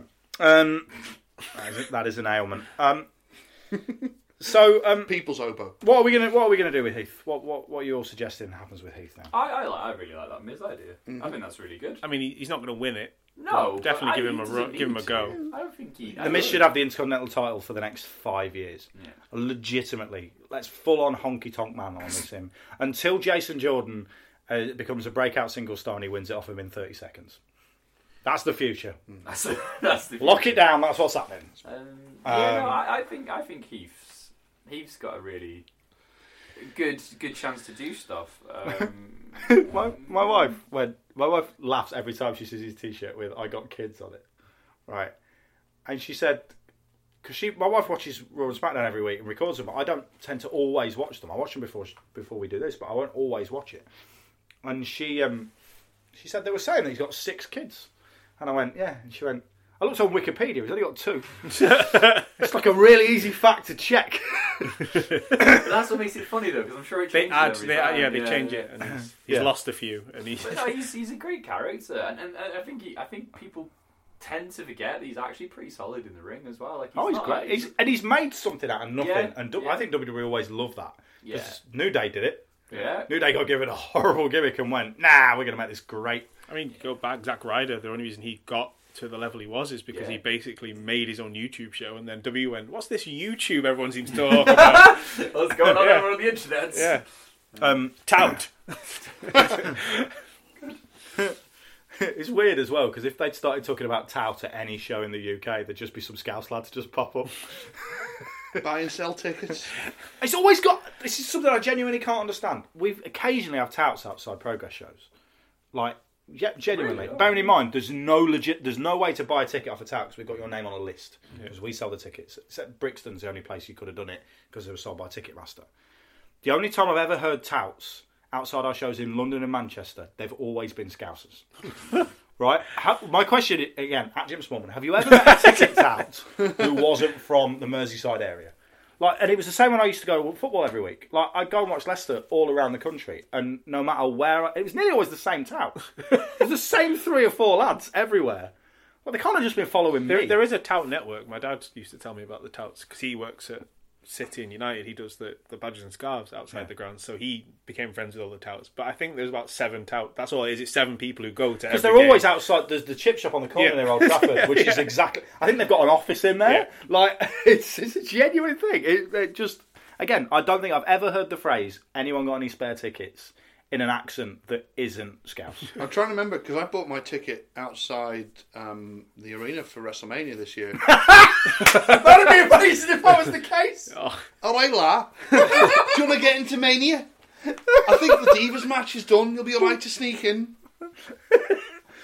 Um, Soon to be recognised.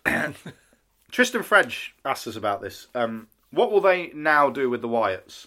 Are they going to make them similar to New Day in that the three of them can? Div- I don't think they will. I think it's going to be just be Randy and um, and Bray.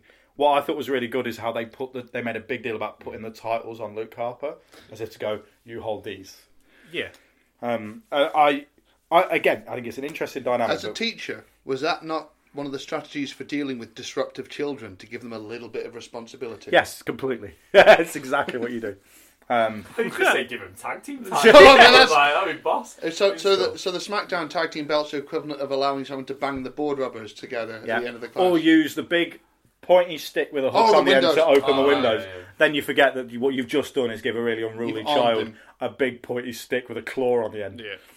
Uh, With a you- bird's foot on the end. That's yeah. what it looked like. Yeah. Oh, yeah. Uh, So you could either close it or open. it. Do you know what this means? There'll be someone out there listening to this who who's realised that rather than being trusted and valued, their teacher thought they were a knob. Yeah. It's too late Sorry to about that. if it is you, again, tweet me at Jim School. um, yeah, so what we're going to do? What, what do you reckon they're going to do with the I, I think they might go freebirds with it. I think I think it'd be I think it'd be fun to have have Luke and, and Randall as the uh, dysfunctional team and maybe maybe grow to love each other. It's the love triangle though, where Bray's the the object of affection, and Randy and Luke both want to have like his approval. So I feel like it'll be that triangle dynamic. But I don't. I feel like it'll always be Randy or cost him a match one week, so Luke will get chucked in, and it'll be now Randy has to wait on the apron, uh, wait on the outside, and it's just that jealousy thing. I have a thought. I mean, first of all, um, I think that if you can have too much of anything, if because New Day have that freebird rule thing coming on. The point they've been doing it long enough; it's practically the New Day rule nowadays, isn't Yeah. it, for any modern fan. But let's not forget that somewhere floating out there is Eric Rowan. Eric Rowan. So, could it be if tension boils over that we'll see? We've never really seen proper dissension within the Wyatt family, have we? We've never hmm. seen that schism. So we could see Harper and Rowan versus Orton and, and, and Wyatt. We could see all kinds of stuff. Yeah. Uh, Eric Towan, Nice. toe hand, Toe hand. toe, ha- toe hand. Oh my god, Oh, God, that's. that's t- a terrifying thought. Hair. You've got toes for hands, um, please, please get in touch. Um, we then had um, uh, Nikki Bella against Carmella, which rhymes. Um, I, I like that we're starting to move more towards the female wrestlers having more than one name. Because Charlotte started being referred to as Charlotte Flair on more than one occasion, like they're trying to make it a thing again, which I'm all on board for. I don't like women's wrestlers just having one name, unless they're Brazilian, then it's acceptable because then it's a Brazilian football thing. Um, it's just because Portuguese names are too long. Like it just really, I don't like it. it to me, you know, we took we we're talking about women's wrestling. It to me it objectifies women by giving them one name. It, it genuinely does. Oh, no, I hear yeah. you. And um, and I, I let's get to the point where they've got two names. Like ideally, they're actual names. It's more annoying when Charlotte Flair is known because of her father being Ric Flair that she was just like, oh, we're just Charlotte now. Yeah, But and also gonna- you're not ac- you're not actually called Charlotte. No. you're just from Charlotte. Yeah. which makes this really confusing for everybody involved. Along there with the Usos being called the Usos, which is Samoan for brother. Yes, it is. Well, and So- Jimmy so and they're the Jay, bro- which are both Brother. short names for James. Yeah, so James brother. James brother, James, James and Ja- James, the James brothers. James and James the Oh, brother brothers. Brain. to be fair, if they were called the James Brothers, I'd probably like them more though. Dun, dun, dun, dun, dun, dun, dun. um, Charlotte Flair. Um, some of these are really lame. We need we need to really pull one Hey, out of. I've got one. Nikki Belland. Hey! hey, You just made it northern. I know. Yeah. Oh God. It- Um, we, have one two. Is this on? So, um, Carmella with a, a, a proper black eye. Um, Yep. A proper black eye. Uh, fair play for it. Here's the thing: people go, "Oh, black eyes, they're just a cosmetic." No, they hurt. Oh, yeah. like, I've had a black eye. It hurts. It's not fun. Um, it- I'm a bit uneasy. My only real note I've made about this match was I'm a bit uneasy with Nikki Bella as a face because she's like out of the two Bella sisters, she's the less likable of the two Yes. especially if you watch Total Divas, Oh yeah. um, I, which I don't. I've been told about it.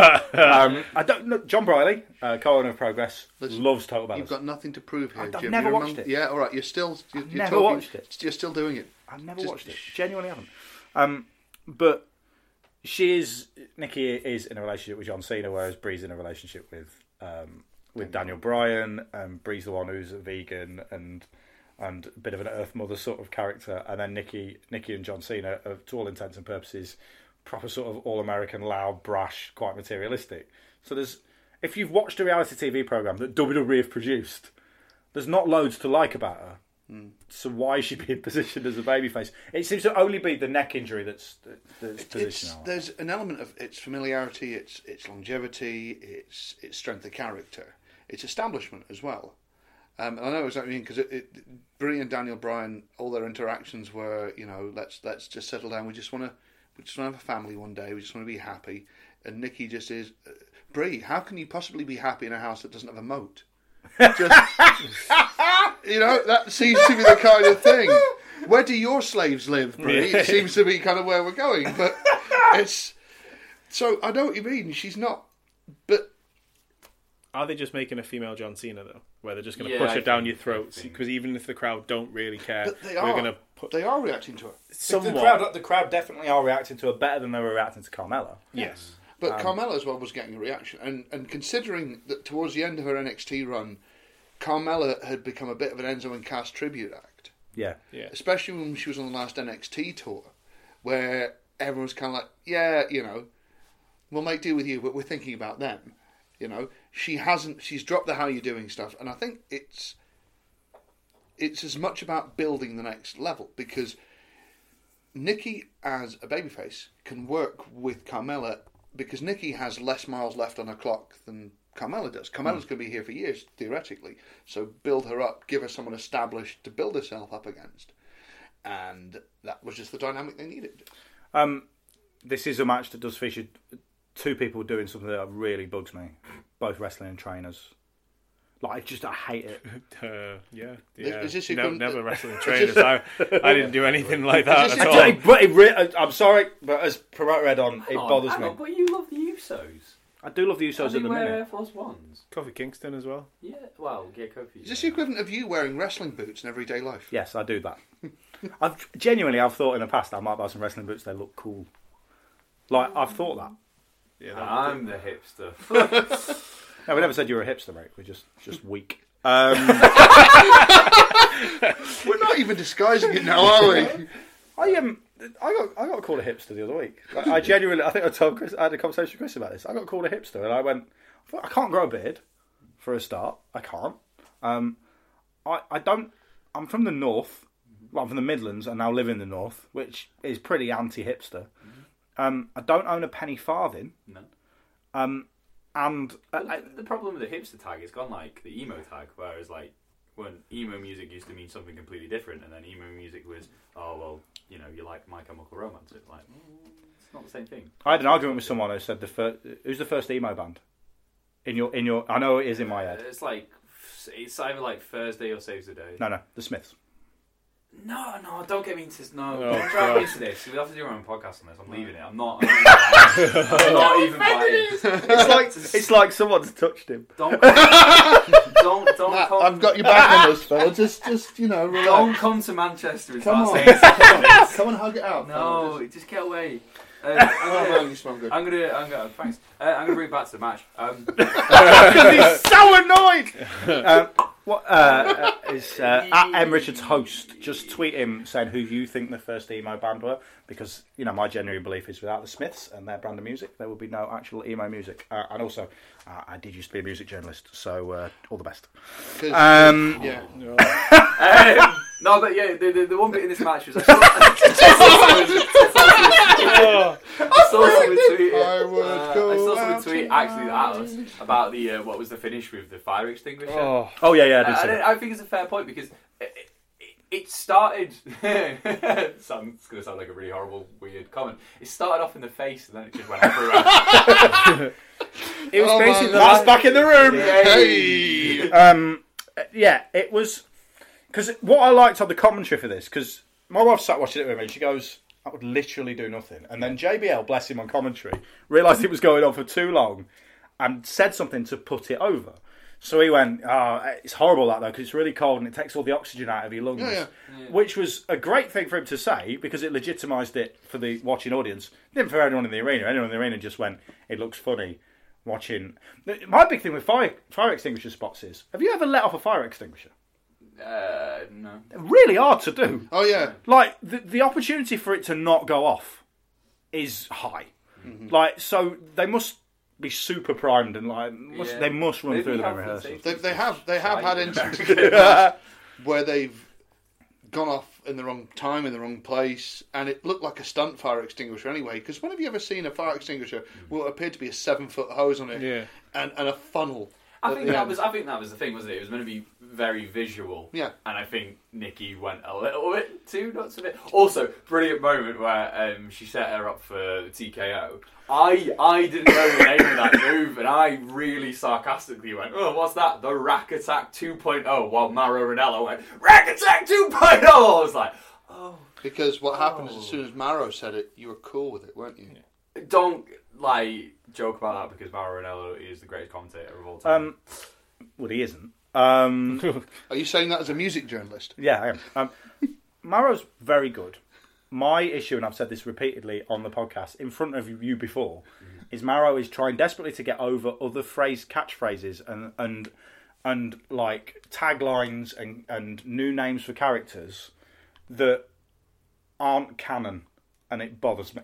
okay. So, like, it, it- and it's like we get it. You're really good with words, and you clearly love what you're doing. But we've been fine calling this wrestler something for the last ten years.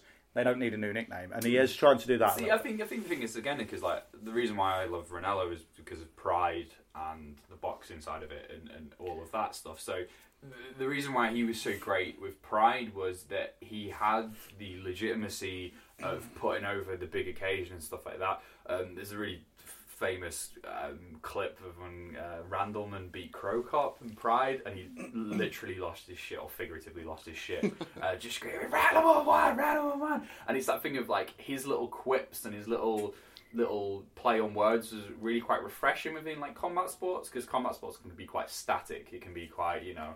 Um, and like, I think he, he, him, and Joe Rogan as well now, who, who does it as well, really brought a bit of razzle. uh, a bit of, We're better than bit- that, Jim. yeah. Don't make It's the the way that joke. he laughed Don't at make it. the Yeah, joke. because I thought of the shite porn magazine. You know, that's that's it. But no, he brought a bit of like a, a bit of a bit of flair and a bit of entertainment to it, and I think it is funny because I know the reason why a lot of people don't like him is because of the Mamma Mia and the nicknames and everything like that, which is funny because I kind of forgive him for because I love the the building of the energy and the building up of, mean- of, of the legitimacy. He- that and that's the bit I do like that about him. Yeah. It's it's that it almost feels a little bit like he knows he's got that in his background. So sometimes he's trying a little bit too hard to be sports entertainment. When I'd be fine with him being left as he was. His commentary on the Cruiserweight Classic, for example, was wonderful. Yes. And that was at exactly the level that I'd want him to do. But I'm also aware he's probably got instructions from on high as well So because there's a he's- headphone yeah. shouting at him to be. So this is. I remember. I think it, it. It's been said loads of times when people always go, "Why doesn't X this wrestler want to be a commentator when they retire?" Because it's hard. yeah, yeah. Like a lot of people give people like you, you know give people like JBL grief, but you know it's it's a hard job. Oh, it's, yeah. When, when I first did um, like my s- s- commentary at Future Shock, was kind of my first role beyond just picking up litter and being one of the. I was prepared for it to be hard, but a little part of me went, you know what? You talk for a living. You've done it for 12, 13 years. You've got all this experience in, in holding a room and what have you. And it's so many different moving parts, and you suddenly realise you're repeating yourself. You suddenly doubt yourself. You run out of things to say, and it takes a while to find your groove as well. Hmm. So it's it's it's unbelievable. And imagining doing that with someone giving you live cues through your ear as well, and or verbally reaming you out in no uncertain terms. You know, I, it's it's so many moving parts. It's like spinning plates. Yeah, I think it was, was it Foley's book when he took over the SmackDown commentary role, and he would like because he would he would go into being Foley on commentary, and he said that he just got such a tongue lashing by Vince. This is the reason he left. Hmm. Like he just was so unhappy that he was miserable doing commentary when he said that he went there because he thought it'd be fun. And people forget the amount of stuff you have to plug. You know, when hmm. people pull, pull Michael Cole up on like talking about the WWE app or whatever, it's his job. Like mm-hmm. when I used to do, well, sorry, when someone who sounded a lot like me used to do commentary for progress, mm-hmm. like I had stuff I had to plug, and I also knew, I knew what was we were planning for the next few shows, so I had stuff that I knew I had to mention on commentary to get in because it's my company. Mm-hmm. Like, and it's the same now. Glenn has to do it. It's it's a job. It's it's a it's me wrong. It's a better job than quite a lot of jobs in the world, but it's still it's a job and it's hard work, and people forget about that. And you know, Um, Pon Michael Colon. nice, good. Or Carlos Yeah, colon. yeah, I was gonna go. I thought that would be. It was too obvious. You're right. I feel bad for doing it. Primo colon. Yeah, Is that like a prime that's the best colon? one. It's the best one. That's some, Best kind of colon. It's the best colon. should we should we make it very clear that Matt can't eat that either? Oh wow! I mean, I mean, you're not allowed gluten, so you haven't got a primo colon. Um, I've got an Epico colon. I'm fucking going. I actually need to go and have a wee anyway. good, he's gone. Let's talk about him. No, we were doing that while he was here. Um, It's no fun unless he actually cries. what? I mean, a couple of people have suggested that this is probably going to lead to Nikki vaguely going after the SmackDown Women's title at WrestleMania. Is probably what they'll build to. Do you I mean, what? does she feel like the biggest star in the, in women's wrestling at SmackDown? on SmackDown, nearly. She's not quite there because they, they've they, they've tried so hard with Becky Lynch hmm. to make her the top star. Yeah. and then I think there was there, it was that half and half with Alexa Bliss. I know we're going on to that. Yeah. but there's like there's a there's it feels like just moving again like spinning plates at any moment anyone could kind of take that mantle without having to work too hard. Yeah. I think she's the most established star. Certainly, and again, let's ignore the fact that we're all big NXT fans who've been watching Alexa Bliss and, and Becky and, and the guys who have come up for a long time. Hmm. For the, the audience watching, she is the biggest star. And has a reality TV program based entirely around her, Exactly. which exactly. is successful. Yeah. and that's always going to make a difference. But the, the the thing is, I I get the feeling that you know it's like you're booking wrestling. You have an idea where you're going, you have a story in mind, but you've got to have that ability to listen to what's happening and move organically. And giving yourself loads of options is the best way, isn't it? Giving yourself loads of direction you can go in. Hmm.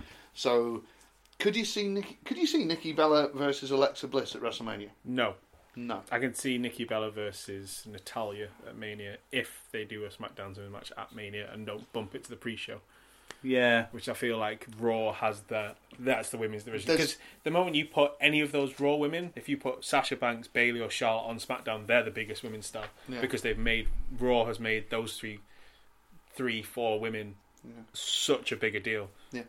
Apart from poor Alicia. I. I, I believed um, very much in the that match that they did. I thought it was a good, solid grudge match, and it's nice that for me, I, I, I kind of start to switch off when women's feuds are about either a man or Mean Girls. Well, yeah, it's something we brought up a lot. Is quite a lot of well, quite a lot of women's gimmicks are. I I'm I'm. It's kind of that. I'm prettier than you, therefore I'm better than you. That's a big mm-hmm. a, a big thing, and it. That's the great thing about Raw is that's not happening. Mm-hmm. And even on SmackDown a little bit. uh, And again, I always use my, my wife as a barometer for this. She'll watch it and go, "I don't like her. Why?" Well, because all she's doing is just screaming, "I'm better than you." There's mm-hmm. nothing else to her. You look at Sasha Banks is an interesting character. Charlotte's an interesting character. Charlotte's taken the arrogant side of that persona and blown it massively and made it absolutely brilliant. Bayley's an interesting character. Paige was an interesting character because she was different. Yeah. Um, and when when Alicia Fox was doing, you mentioned Alicia Fox. Well, when Alicia Fox was doing the drunken, out of control nutcase, it Love was Alicia brilliant. Fox. She's my favorite. She's my favorite. She's my favorite person for to say that anyone deserves better. It's Alicia Fox. I am in 100% agreement with I mean, And she tries. She tries super hard. And this is the thing. It's the same with Naomi. Naomi's trying really hard to get her just her entrance over, and it and it's great. And every time I'm like, oh, I want I want to watch you now because an entrance is such a big part of of, of, a, of a star's uh, pull and initial appeal. she also wears trainers, so you must hate her. yeah, but the part of the gimmick, mate. So it's all right now. Oh, Um, it's part of the gimmick. It's acceptable. Uh, Did I just make this up in my head? Probably. Uh, yeah, yeah. Let's get started. Am I married to Alicia Fox? No, you're not, Was the Matthew. spin-off from this match Natalya A lot can happen in three years, like a chatbot may be your new best friend. But what won't change? Needing health insurance. United Healthcare Tri Term Medical Plans, underwritten by Golden Rule Insurance Company, offer flexible, budget friendly coverage that lasts nearly three years in some states. Learn more at uh1.com. I'm Sandra, and I'm just the professional your small business was looking for. But you didn't hire me because you didn't use LinkedIn jobs. LinkedIn has professionals you can't find anywhere else, including those who aren't actively looking for a new job but might be open to the perfect role, like me. In a given month, over 70% of LinkedIn users don't visit other leading job sites. So if you're not looking on LinkedIn, you'll miss out on great candidates like Sandra. Start hiring professionals like a professional. Post your free job on linkedin.com/people today. Mom deserves the best, and there's no better place to shop for Mother's Day than Whole Foods Market. They're your destination for unbeatable savings, from premium gifts to show-stopping flowers and irresistible desserts. Start by saving 33% with Prime on all body care and candles. Then get a 15-stem bunch of tulips for just $9.99 each with Prime. Round out Mom's menu with festive rosé, irresistible berry chantilly cake, and more special treats. Come celebrate Mother's Day at Whole Foods Market. Packed Nikki. Oh yeah. Yeah, that Oh, was yes. the, at the end, The um, alleg- which we allegation. all kind of knew. Yeah, because which was Natalya was very pleased to be part of the SmackDown. But that's match. saying it is. But they haven't said it yet. That Carmella said, "Do you know who attacked you? Yeah. It was Natalya." Natalya neither confirmed nor denied. She did deny. Didn't she tonight? Well, She, didn't. went. She's a liar.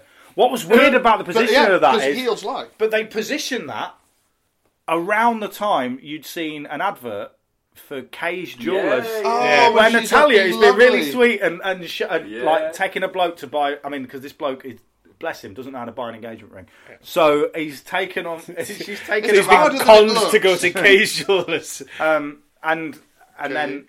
And then, yeah, and then later on you see him. But all through the show, the, the thread is that Natalya's a monster. You know how- but but all the time, good would it Natalya's have got been, arm though, around. it. if while he was proposing to her, Natalya slides in, hits her in the back of the head with a chair, and goes, "Ha ha! He loved me all along." Well, good. I also don't. I can't help feeling that Your face. All right, cool. I don't necessarily want to stereotype wrestling fans, but Four of us engagement, here, mate. engagement fi- rings, wrestling fans. It feels like a weird sponsor. Yeah. Like, um, I mean, because I'll be honest, sort of a decade ago when I got really, really into wrestling again, I just presumed I wouldn't get married. So I, I didn't, let alone to let But alone you're someone as beautiful as my wife. You're proof Um, there's hope for us all. but Almost all of us, Matthew. but it, but it's it's a like a lot of the time you look at the sponsors of WWE shows and you go, yes, that makes sense. Mm-hmm. Any form of soft drink makes sense. Yes. Any form of back in the actually occasionally beer would sponsor it makes Chicken. sense. Um, Supermarkets, Kmart and stuff. Yeah, anything like that totally makes sense. And then you go, a high end jewelers. What? Because they are high. They are higher end. They're not a Ratners. I thought they They're not an Elizabeth. Ratners. They're not an Elizabeth No, Duke. no, no. They're a high end one. But I feel like the sponsors went rings. How can we sell more rings? What's, what uh, has, what has a ring? uses a ring? what uses a ring? so it was either this- Boxing? Nah, no, boxing's too violent. UFC, they use like an oh, that's an octagon, right? Uh, wrestling rings. They've got women. Brilliant money. They have got the best catchphrase because they're called K's jewelers, K's, aren't yeah. they? Every A kiss ki- be- a kiss begins with K. Yeah, ah, brilliant. Oh. It is insinuating that you will only get a kiss if you buy a girl a diamond. Yeah. Um, kiss a ring? Get out. Um, literally every five minutes. Um, so um, Matthew's back now, so we can carry on with the next match. Um, the next match was the uh, the Miz against uh, Dolph Ziggler. Uh, 25 minute long ladder match, longest match on the show. No, nearly the second longest match. Main event was longer. Um, delivered for me, delivered more than I expected. I, I'll be honest. Again, I was like, I have literally seen these guys wrestle a dozen times, um, but it was good. The Miz carries on doing his job well. Dolph Ziggler carries on doing his job well. Uh, regular listeners of Tuesday Night Jaw will know. I have never really got Dolph Ziggler or why I'm meant to cheer for him as much as people seem to suggest I meant to. He is he's a good wrestler, I get that, but I've never quite understood his positioning. Um, but this this feud has been good and it has it, you know has worked. It's it's just it's the story of one-upsmanship. I feel like it was always that, which is why they sort of traded titles for a little while. But I understand the Dolph Ziggler comparison because he's naturally a bad guy. Yeah. he talks about getting girls, talks about being the best wrestler, talks about how he can back show off, he can back everything up, and yet we're supposed to be like, oh. I hope my son turns out to be like Dolph Ziggler when he grows up. But it, it, but they've they've billed this as like the last time they're ever going to do this, which I feel like Who believes count count down the days until they do a another But match. this- That therein lies the problem I had with this match was they the intercontinental match where it was career versus title. That was super hot and it was cracking. It was fantastic. That feud at that point is never going to get hotter. So why have this match? And I think it was yourself, Chris, that was saying during this this match. He was like, he said like, it just this match is happening be- because it's happening. It's, it's they're there. They don't like each other, and and that's it. So I, I found it really odd to have such a big match with big stipulations and it all having a thing. And I, I understand that Miz obviously won the title straight back off him, so Dolph would want retribution, blah blah blah blah blah blah. But it just that it just felt weird to me in that sense. Do you not think though, in the history of WWE, whenever they have something that's absolutely amazing and really really hot, like that mm-hmm. Miz Ziggler match was, the natural thing to presume is if we do this again, it will be as good. Yeah, because yeah. they did it a lot with certainly towards the end of Mick Foley's career. Yeah. Mick Foley's career should have ended Royal Rumble 2000. Yes. Yes. The end. That's when it should have ended. That's the best match in his career. It made Triple H. They did not need to do another match the month later. I disagree. Very uh, specifically about that one, because I remember watching it, terrified, legitimately terrified that in an effort to top his previous match, that Mick Foley was going to do something really stupid and end up hmm. hurting himself, and and that was that grain of truth, and that's why I was on the edge of my seat all the way through that match. Hmm. So I think in that instance, I I got it. Yeah. I got the story, but I see I see what you mean. But they do, do because if you Yeah. if you see a crowd reacting amazingly to something, you're going to go, "Oh, there's probably more in this." I hmm. know uh, Progress will will often look at when we book matches. It won't always be that someone challenges for the title and that's the only time they do it. Mm-hmm. You know, if they're in a feud like that, you know, a great example of this would be Will Ospreay challenged for our title three times before he won it mm-hmm. over a year, but we didn't do it on on show after show after show. Mm-hmm. You know, and if we do do matches where we're doing the same match or the same two guys in the match, uh, so for example, last show in London we had Jimmy Havoc against Marty Scurll, ended in a disqualification. So we've got a no disqualification match in Sheffield. That to me that makes sense. And people do still want to see that again. We've not had anyone go, "Oh, those guys again," because it was so hot in London. So I can get from a promoter's point of view why they do that. Yeah. I think the issue WWE has to some extent is that you, you have a rod for your back when every December you have to put on a pay per view or a live event that has a tables match, a ladder match, a chairs match, hmm. and a TLC match in it. And it's right. So what do we do? Who do we put in this this match together? So they go right. Uh, uh, Ziggler and, and Miz for the IC title in a ladder match, and it's just it's a, there's a lot of uh, we're kind of in a corner, and it they they they need it to run its course. So they went right. Well, that's done. Um, I think it could have benefited from being ten minutes shorter. Yeah. Maybe five minutes, but it just the last stretch of the match was great. My my problem with ladder matches, I'd just love once someone to win a ladder match by just running up the ladder and getting the belt Yeah, instead of climbing it. Like, and, and once someone's done that, then you'll know the possible. I th- it's the it's the the Goldberg um, Lesnar. the Goldberg Lesnar principle. And now everyone goes, oh shit, a match can end like that They did because it- that's what happens Yeah, with next UFC. night, yeah. Oh, and it also happened with um, Sasha Banks and Charlotte on Yeah. Raw the next night. Yeah. when Sasha locked in the, the bank statement, and suddenly everyone was like, "Oh, this could happen." Yeah. Mm. straight away. And, and once you start sowing that seed in people's heads, that pays off for the next three or four years because it forget it makes people forget how they're conditioned to expect a match to end. The problem I have with ladder matches is it's very rare they're less than twenty minutes long, mm-hmm. and the ends of them are nearly always the same, mm-hmm. which is someone either takes a stupid bump or you're both fighting on the top of the ladder, and then someone finally climbs up and wins. And much as they're an exciting spectacle, so much of ladder matches, and I've mentioned this whenever we do, whenever Money in the Bank happens, is so much of it is let's build to the next fairly choreographed spot that we're going to do involving a ladder.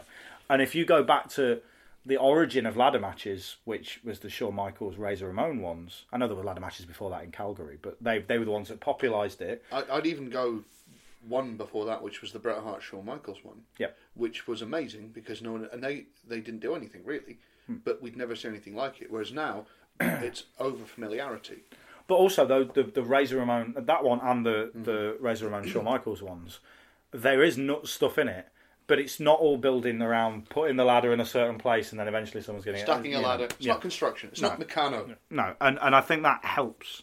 Mm-hmm. Um, also, as a promoter, I always look at ladder matches and go, I know how dangerous these are. So I hope everyone's getting paid more tonight.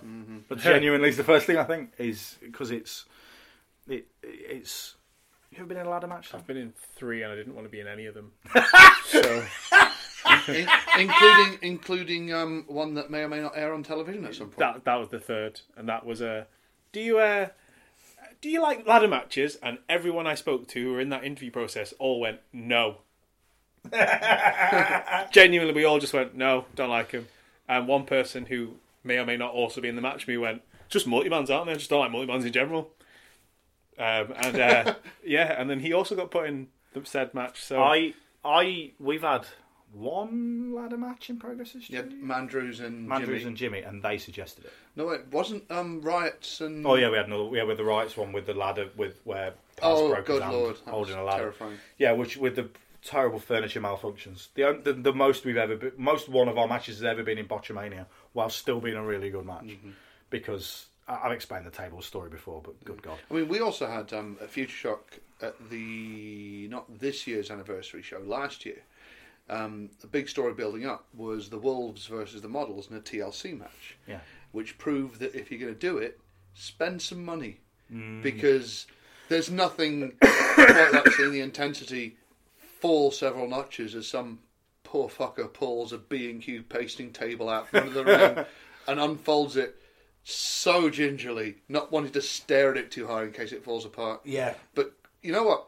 Cr- Plug, a plug. Credit where credit's true. The Wolves, Joey and Danny, made the most of it, and it was still a great match. Oh, also, if you're buying ladders, if you're buying ladders for a promotion, mm. make sure you understand dimensions Yeah. and, and metric and imperial, because I was there at the Future Shock gym when the ladders for the TLC match were delivered, that were about four inches taller than Davey Richards. I um is a little insider bit of knowledge for you about progress. Uh, any tables that get broke on our shows, we've not bought them. We've hired them from the same company we hire the chairs from. It costs us less to break a table than it does for us to break a chair, and we go through. We break about ten chairs a show on average. The last show in London, the same chair got broke four times. Uh, Shirley, who's a girl who sits on the front row, the middle of the front row on one side of the ring, had four different wrestlers land on her, breaking her chair. She had to have her chair replaced four times during one I'm show. to think- a progress record. If it happens to her four times, Shirley, it's not the wrestlers anymore. I think it's you. You know, statistically, I think we know who the problem is. John has insisted that she sits in a different place next time, um, but um, I I don't think she will.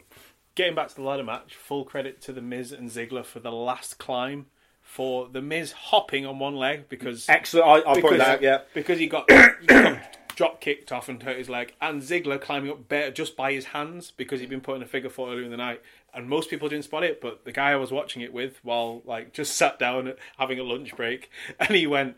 Look at that! And again, he's he's completely Yeah. just a wrestling fan, and he's just like he's climbing using his hands. And Ziggler, My missus noticed it straight away. She went, "It's really good how they're both Yeah. climbing," uh, and then being kicked in the nuts hurts. oh, being kicked in the nuts twice though. Yeah, being being proper Rochambeau to the nuts is not used that phrase for a long time. Is is it's a it's a believable. Every single bloke watching that goes, "Yeah, I'd stay down."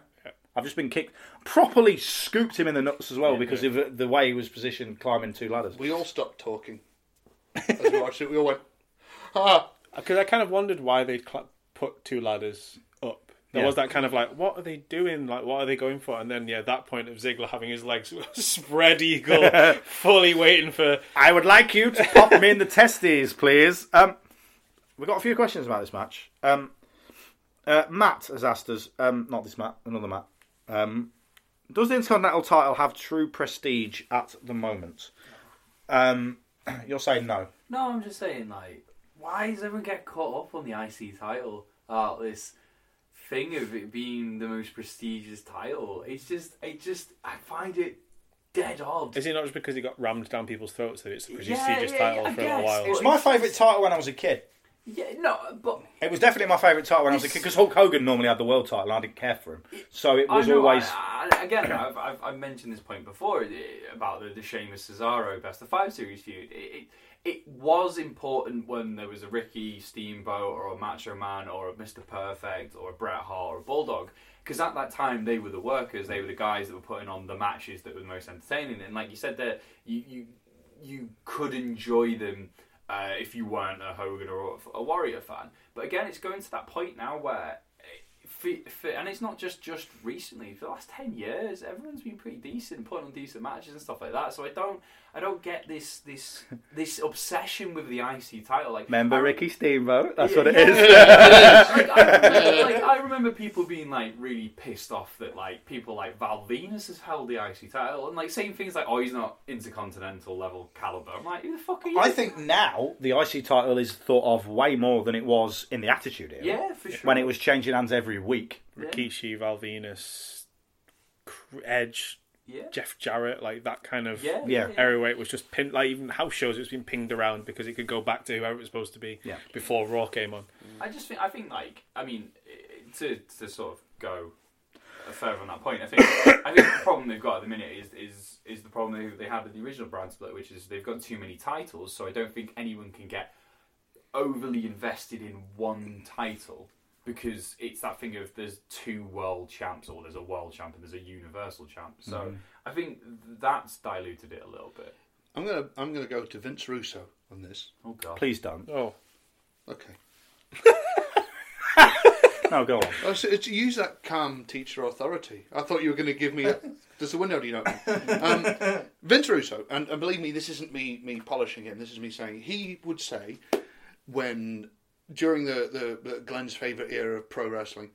Um, in 1999, when when the, when the world title was changing every week and it was going back and forth, back and forth, everything was changing, and his defense was, "Bro, I'm assuming he said, bro, they're just props.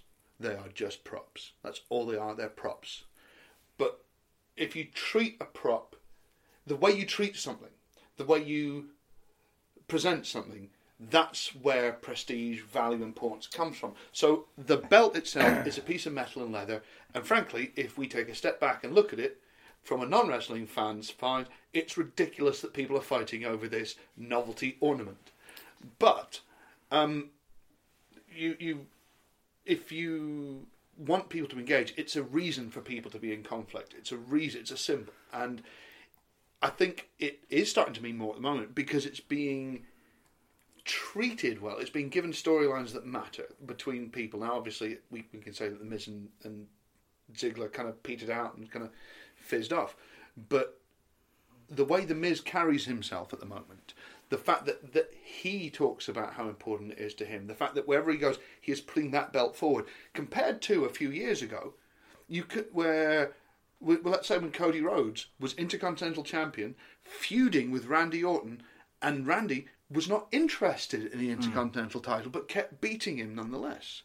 So I think in that regard, yes, we've come come I a think, fair think, way. and I think that's a really good point because, like, to use UFC as an example of, of a legitimate sport, um, a few years ago, the light heavyweight division in UFC was the division. Like Liddell, Ortiz, Evans, all these guys, like, um, were that was the hottest division, and it was the hottest division because of the fighters in that division. Now, fast forward to now, everyone's talking about lightweight and featherweight because of McGregor, and no one cares about light heavyweight. Um, and it's that thing again of, of McGregor is telling you that I am the best at what I do. I am the champion. I am the man. Everything I do is is you know better than everyone else, and that's what Miz does with the IC title. And I think that's why I get frustrated with this perception that the IC title instantly makes you prestigious or instantly gives you some gratification of being something you're not. The only reason we hold the title in high esteem is because Steamboat, Macho, and Perfect and others have had it, and it's the way they carry themselves. I'd also say that it, it goes back. It's it's a hangover to a different era when the guys in the main event were the big characters, hmm. but then you had the, the the guys who went out and worked the nuts off down the card. But and it's also I think the people who are really going to have to fight against this now are the cruiserweights. Hmm. Because you've gone from a situation where when the cruiserweights arrived in 2006 eh, uh, 2005, 2006 in WCW, Hogan and Nash and those were the guys on top, and these were guys doing stuff that no one had ever seen before. Whereas now the cruiserweights, it's really hard to be athletic, dynamic when you have AJ Styles as your SmackDown champion and Kevin Owens as your Raw champion, and they're doing a- amazing things. AJ in particular, but Yeah. so it's it. I think there's an awful lot of that member. I don't even understand that meme. Is it South Park? It's a South Park thing. Uh, young people seem to like it. I remember South Park. Anyway, um, but it, it's it's a throwback to when that was one thing, this was another. Whereas now it's homogenized so much more. Yeah. So it's down to WWE to make each belt matter each by using it to its fullest. Because I agree with Vince Russo, a belt is a prop, but if you treat it like it's worthless, it'll be worthless. Whereas if you treat it like it means the world, especially to the person holding it, then then all of a sudden every match that they have for that, every promo, everything will mean the world. Big shout out to the uh, person who uh, was an egg on Twitter who tweeted me, uh, block now, uh, but tweeted me saying uh, that there's no prestige to the Progress title because Mark Haskins had to give it up because of a severe neck injury. Yeah, thanks. Um, yeah, wrestling really appreciates you. Go fuck yourself. Yeah. no, no. Um, I, that, yeah. There's nothing I can say that's worse than him continuing to be him. That's. Uh, to answer the question, I feel the prestige goes the longer Miz holds the title. Yeah, yeah, I'd agree. Like that's, that's, Keep it in for five years. and let him lose it to someone who has been brought up and has beat everyone on the like has a had a Goldberg run from NXT Yeah. and Like Ultimate Warrior and Honky Tonk, except maybe not in 30 seconds. yeah maybe ninety. Yeah. Um, um, next question about this match uh, from uh, Callum Leslie um, says, uh, "Is the Miz WWE's MVP of 2016?" No. No. It's not a legitimate sport. You can't have a most valued player. Do you know what I mean? Don't ruin it. Do it's a know what I mean? legitimate question. Uh, well, no, well, oh, no, It's because such a- this is this is. Has he been their star performer this year? That's an acceptable question. No, No, because there's been so many, and this is the point we've we've spoke about um, the question we had previously uh, when I was on Tuesday Night Jaw about is AJ Styles the most is he the best ever because he's held all these titles? Hmm. It's like uh, you can't you can't put one person aga- uh, aga- uh, above someone else because you could argue that Charlotte's been the MVP because she's brought the women's division up. You could argue that Sasha's been the MVP because she's also bring the women's division up. You could argue that the Revival have completely changed the tag team game in NXT. Are they the MVPs? Are you are you basically saying that the only wrestler that can't really be considered the MVP is MVP? Absolute. Well, no. Well, well, yes, because wow. he's not a WWE contract wrestler at the minute. your, um, your head just went all right complete then. reboot there. Uh, all right. I'm going to ask you the same question. Right. Who is? And you've got to choose one. you can't just you can't just go on off on an angry rant like you just did. Who is your WWE contracted star performer of 2016? For me personally, Yeah. Based on your own personal likes and dislikes, who is yours? The same question to you guys as well. Am I allowed to mention friends? No. Oh god damn it! Um, Jack's only been there for like a couple of weeks. But what a fortnight! Um, as I tweeted earlier on today, just two months ago, sat in my front room doing a Tuesday night jaw, scared of holding my son. he didn't. He he thought I was going to give give Claudio to him, and it's, Yeah. We found his kryptonite. Yeah, I know. If you want to beat him, terrified of just- babies. Just, have a lumberjack match with toddlers. Um, but no, I mean next year will be his year. Um, but this year he's only he's only been he's only done one one raw, so we can't really choose him. what a raw though. um, uh, NXT, the Revival, and WWE Charlotte. I'm gonna go with them. Ooh. That's a good He chose two people at this point. But Yeah, I, I, that's I, I, I, I get you, mate. It's fine. It's fine. Um, For clarity. Christopher. Um, who had now? I think it's who's played their role Mm-hmm. to perfection. Who knows their role and indeed shuts their mouth? If you smell what the cock is cooking. Stone Cold Steve Austin. Good night, everyone. I mean- yeah. I could have even done Shinsuke Shinsuke Nakamura, but no. Where's the fun in that? I, I, I stop it. I nearly hit a point, and now I'm, I'm mentally going through Black's medical encyclopedia in my head. If only we had a medical professional on hand. Right. Um, I think it's in terms of living up to his potential. Yeah, you know what? Yeah, I'm, I'm, I find myself at the Miz simply because, in terms of making the most of every opportunity he's given, and ru- if we talk if we talk about everyone like stock, I think his stock has risen the most. Well, he's reinvented himself this year. And and he, he's it, it, everything he's done. He even and and I, I want to be smug and say I think if we go back to the archives, you know, there was me when he was saying, you know, he's quietly having really good matches with AJ Styles, Sami Zayn, all these people, and he's he's complete in a way that he hasn't been, and he's he's grown into it, and he.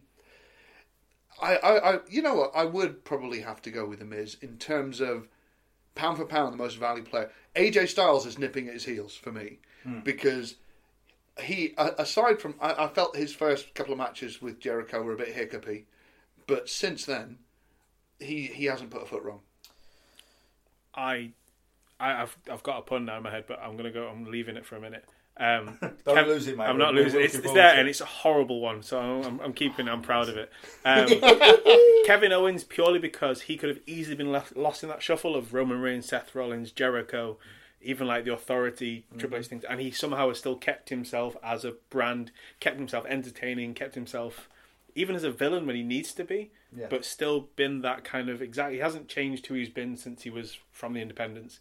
Came in on like this, like this, like he still lost to John Cena, but still kept himself a, a, as a threat to people. And I think Kevin Owens wins it purely because everyone expected him to f- lose that Universal title straight away, and Yeah. everyone kind of expected him to like get ran over by Roman Reigns, ran over by Seth Rollins, and Um, he's he's made himself entertaining with Jericho, who's doing this like, hey, I'm going to be gone soon, so let me get myself over. He, um, Kevin Owens would be my choice as well, just because I think certainly someone like him getting over in WWE is tremendous. Him being absolutely at the top, and and it, and it's his commitment. It's his commitment to not being cheered that I really enjoy because there's plenty of people who go, I don't care, they're cheering me. Maybe I'll sell a few more T-shirts. Where he's like, no, No, my job is to go out there and be a prick, and his commitment to that is is tremendous. Plus, let's be honest, it's not like he's not had hardly any good matches this year, has he? Exactly. Which is why I would say like my favorite person who keeps losing is Sami Zayn for exactly the same reason. Like he still goes out there and gets loved and cheered, and he's been doing that all his career pretty much. Mm. I've thought of a point about the Intercontinental title. Now, if we compare it to the US title, every time we see The Miz, the, it's like he's holding the Intercontinental title in front of him. With Roman Reigns, it, it feels like the US title is, is not kind of this. It doesn't feel important to him. Yeah. And Didn't it you- might be because he's been to the top and he's been at his WrestleMania main event this year. But even though he's he's sort of defending it, it never feels like it's about the US title. No. Didn't he also on? I think it might have been on Raw. It may have just been paraphrased that he said he was hungry for a title, and someone pretty much like almost forgetting that he already held one. You, what's that on your shoulder? Yeah, and he was like, "Oh, the other one, that that Universal title. That one over there. Yeah, I want that one. I want that it's one." bigger." Um, Dave Higgins has asked, "What's the eventual payoff to Miz versus Daniel Bryan? Because obviously that feud is happening, and they're obviously not going to wrestle." I Redneck triathlon. Christ. They have a skank off. um, I have the suspicion, and again, I was talking to my friend. We both had, well, I kind of suggested it, and he kind of believed it, that Daniel Bryan may have quietly been cleared. Because for Daniel Bryan to mention how many times that he can't wrestle, and for them to keep going on about this to the point where Yeah, The. Miz is now doing Daniel Bryan's moves Yeah. in match and stuff, there has got to be some way that Daniel There's Bryan be has been quietly cleared, said nothing, and they will have a Mania payoff. But Daniel Bryan still loses to The Miz because he's had concussions, and I use that in quotations. You heard it here. That's a good, it's a lovely theory. It, it, it, it, it would be the perfect And way wouldn't to it be make. great? Wouldn't that be fantastic? Just in this day and age, where something just happens and we would, could all feel joy and Yeah. happiness together. And also, maybe. You are. I worry about you. I mean,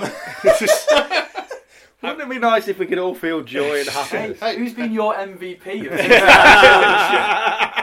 Always you, mate. Always. Um, I don't, I don't. I don't think any. I don't think any of us can come up with a better answer than that. Can no, we? beautifully. No, that's I, but I agree. that's in, it, and it comes full circle of Daniel Bryan debuted on NXT as being the Miz's thing, and if that's Daniel Bryan's only match, like he done, he's done after that, story. Yeah. then that is like the full circle story complete. He lost to the Miz. The Miz always has that over him, and now Daniel Bryan can at least be like, And and as well, if if the Miz comes out of that as anything other than the bona fide full steam ahead weapons grade main eventer, you know, then then whoever's booking it has no business writing anything longer than a pamphlet. Yeah. that, or he wrestles Shane McMahon, and we all get slightly disappointed about the bitter taste in our mouth of Shane McMahon trying to kill himself again.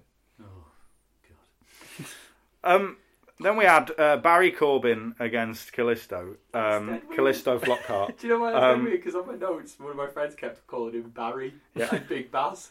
Um, well, first of all, we can't now unsee. Lots of people have sent me this, but we can't unsee the fact that Scooby's Pit pointed out uh, that Baron Corbin looks exactly like Trigger from Only Fools and Horses. oh, That's Oh, we now can't unsee amazing. That's cracking. Um, Yeah. uh, uh, Pip asked, uh, did t- uh, text me a question about this, uh, which is um, it's a chairs match. Um, surely Barry Corbin doing his own finisher on some chairs would hurt him more than it would hurt We had Callisto. La la la la la la la la la la We la had la this discussion while we were watching. Surely being hit once in the face with a chair will kill you. Yeah, it's true. But Callisto didn't get up from the clothesline with a chair, so realistically, he was just adding an exclamation point to the match. And that clothesline with the chair was great. Fantastic, and it's the closest thing you'll get to a chair shot to the head in Yeah, WWE. and it was safe as anything because you watch it back in slow Yeah. motion. Safe as anything. He, Corbin holds the chair really, really firmly. For him. At least and has his knees up as well. and everything Corbin does looks dangerous. But if you watch all that match back in slow motion, him and Callisto are working so well together. For him, so Callisto looks like he's getting killed because he's tiny. And he bounces. Yeah, and he's just. I remember watching him when he was uh, still Samurai del Sol and uh, Dragon Gate show, and being blown away by how good he was, and being desperate to book him for progress just at the point he got signed. And he, he's great at doing that stuff. I, don't, I went to a WWE house show in Newcastle where no one takes any bumps. you watch it, and literally no. The only people who took bumps that day, weirdly, was the Big Show, who took loads in a match. Oh, he loves it. That's Um, and um, and also Callisto, who was like bumping like it was WrestleMania. Bronchilisto. Oh, Fi- Fine, I'm doing mine. Steve Black Mandible. Hey, That was my That's pretty awfully contwisted because there was easier ones. yeah. no, no. The, the let, let's be honest. The niche, the better. What, like Um, thorax or rotten? Oh, that's good. Oof, that's good. That's that's good. Rob Van Diaphragm. But- Can we just get on with the podcast? At some point, I'm going to need to sleep, and you, you, you have really turned me full Rain Man on this shit. I feel trying desperately to get the word metatarsal in something, and I'm Yeah, struggling. that's good. It's just the first body part that stuck in me, uh, in my head. Um, Uh, th- I, this is my match tonight. I loved it. It's great. I think it's great. it was I loved um, I, again. I really like Baron Corbin. I I like Baron Corbin, and the the thing I didn't like about him in NXT was everyone went, everyone went, well, he's massive, and he used to be an American footballer. Let's go. Like, and it was it. Whereas now it feels that they've given him stuff to establish him as a as a proper dick. Like he comes out of this match, and you go, oh, you, you're a dick. Yeah. And that's exactly the reaction they wanted. Like it, before, it's like, oh, we're not. Why are we meant to not like you? Because you're big. Okay, that's not a reason. Why we're not meant to like you? Because you're a loner. That's that was- not a reason. Like now, it's like, oh, you're a dick. Oh, that's fine. Wasn't that the reason we were supposed to like him in the first place, though? He was big and he was a loner. And we're like, Yeah, oh, let's yeah. cheer for him. oh, No, because we were 'Cause he- supposed and to like him at the start because of Sons of Anarchy. Yeah, and he won matches really quickly, so they would count with the times of with his Yeah. matches in NXT. And and again, bless him, he probably wanted to do longer matches because Yeah. it would have been better for his career then. Because then then he got the people. It, this is really bugs me about the smart wrestling fans. Initially, smart wrestling fans were like, "Yeah, he's killing people in like 19 seconds," and we counted along. And then two months later, yeah, he can't wrestle. Yeah. Yeah, make your mind up. What, which one do you want? Which one are you happy with? Wrestling fans like surprises that they know about. It's like genuinely, it's like dating someone mental. It, it's genuinely true. It's like, we would like the sort of surprises that we predicted on our blogs two weeks ago. Otherwise, we're not happy. Seriously, there's no, and, and you know, if if wrestling fans were a girlfriend, they- they'd be the one that you go to the garage for in the middle of the night. They'd be angry because you bought them the wrong type of Kit Kat. Seriously. I should have left you years ago. Why, I really why do feel we've got a window into Chris's life. that, um, Grand metatarsalico. Oh, that's pretty decent. Good work. Um, Tom Riley has asked, um, can Barry Corbin be a top level heel? Big No. Baz. Yes. Yeah. Why are you saying no? No, I don't think so. Um, caveat, as he is now. Okay. I don't think so. I think he's going to be the guy that people beat to get there. And I Right. think he'll be the guy to keep champions busy. He's He'll the be one that man man- gang.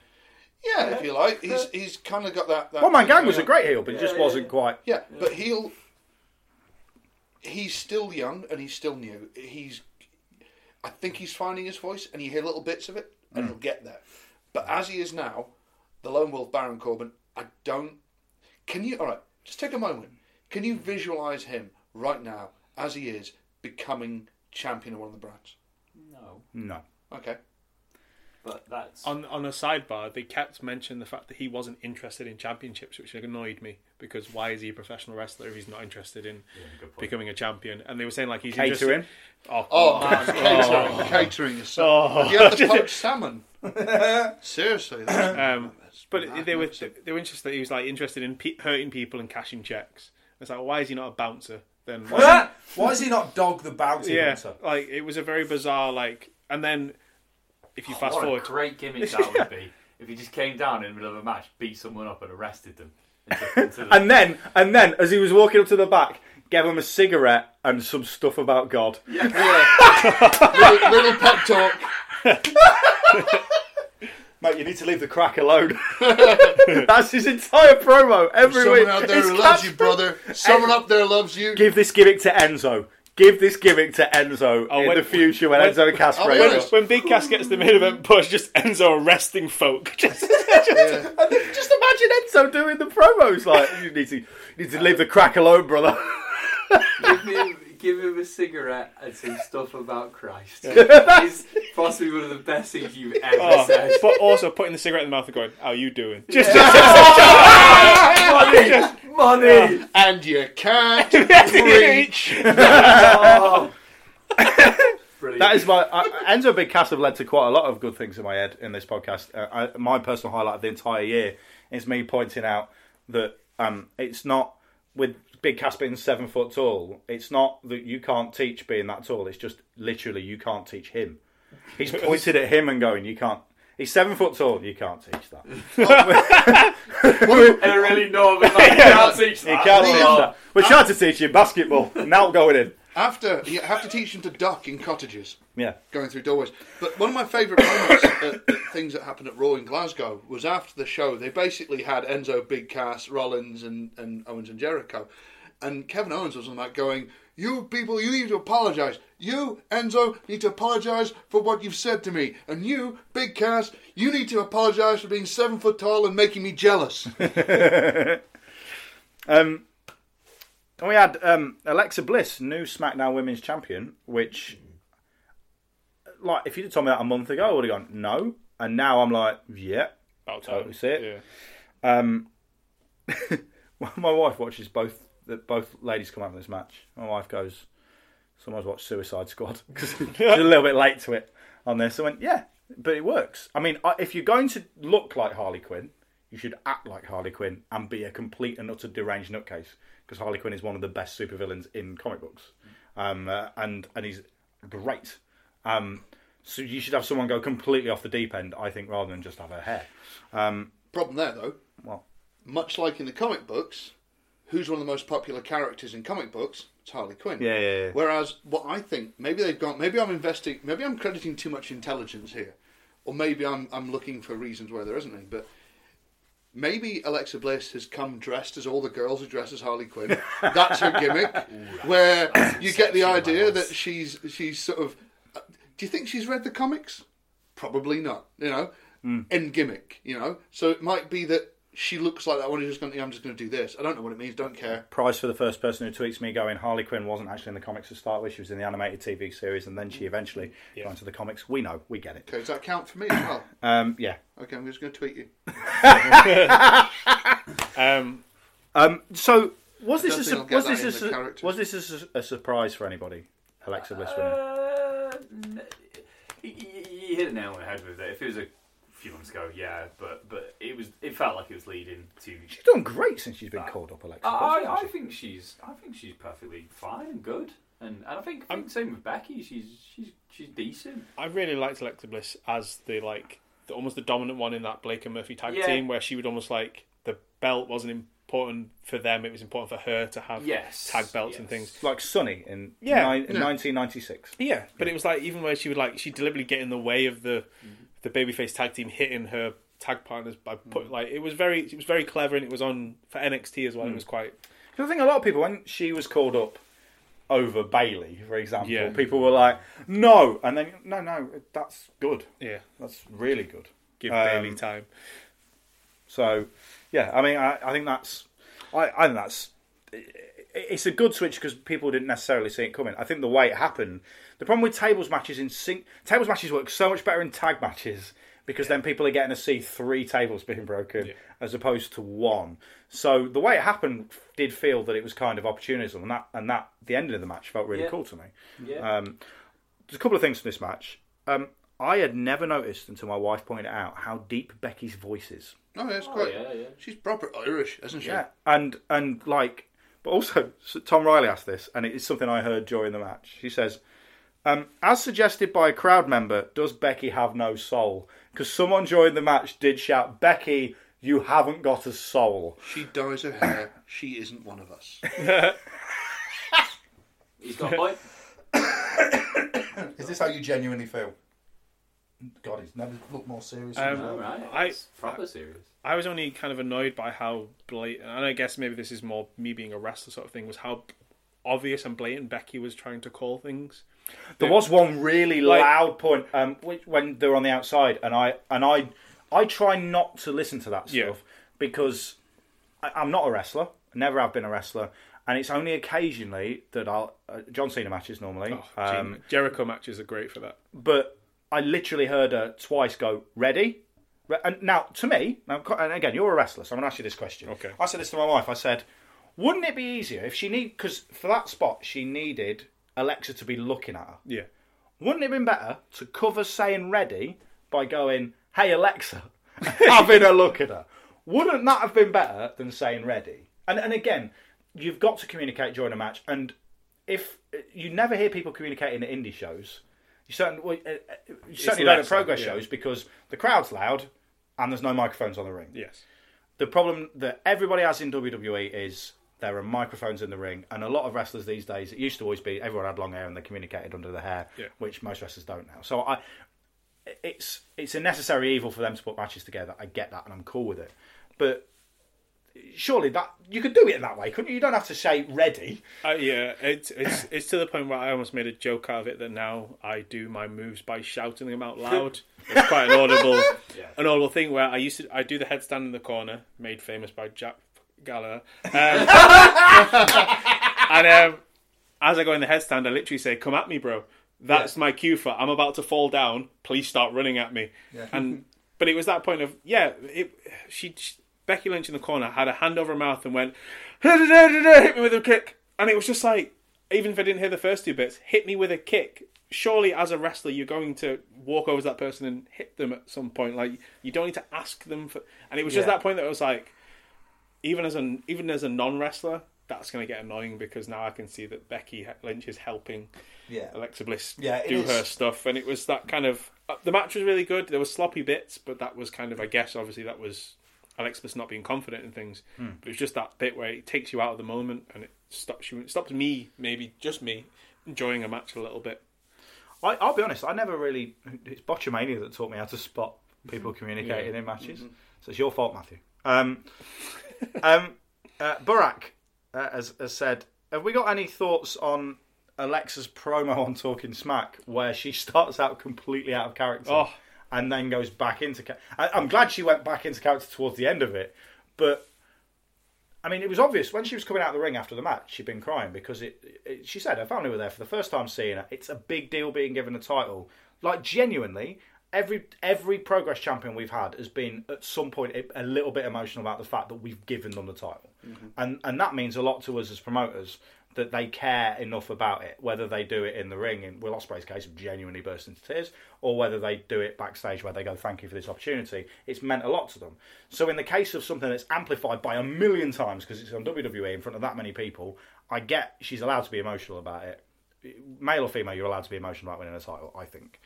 Um, so you could tell she'd been upset about it walking backstage but then it, it felt it felt really again it was because it was on straight after the, the, the show I was sat there with my missus and she went straight away went why she broke character I don't. and and and and you know I don't think she did. I think I think it was it was real because it was a real emotion. It's real about Sure. parent stuff, but it was she was asked about how it was feeling winning the cham- championship, and she went, "Okay, I can be real here, and I can say."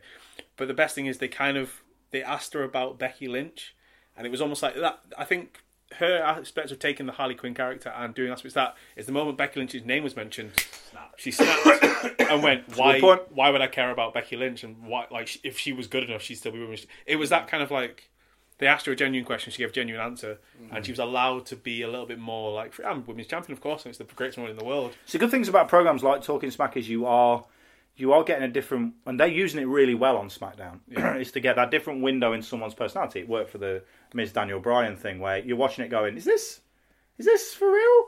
Is this too far? And, and I think that's interesting because it's developing characters more when they don't have that third hour on SmackDown mm-hmm. to actually push all that stuff. They don't. So I, I think it's But I, think that, I think that's that, that line. It's that blurred line of reality and fate, and that's why people may have bought that as, "Oh, she wasn't in character." She was, um, uh, anyone who wins the title is going to be happy about it. Like it was, if they'd spoken to Kevin Owens when he won that match, he would have probably done the same thing. Like, yeah but then would have still been like, "But I'm Kevin Owens." and Things. because and, and this is this is um, ready for the climb. William Regal is one of his things is you you need to be a professional fighter out there, and if you're a professional fighter, you're all about winning. You're all about being at the top of your business, and good guy or bad guy. There, especially if you all you've talked about is how you fought, regardless of whether you've done it humbly or with a big fucking chip on your shoulder. When you get there, you're going to have an emotional response. Plus, it, it's it's like volume, varying your pitch or your volume. You, if you're all one volume, people tune out. But by giving variations like intricacy, depth, plus the fact that people only really remember the end.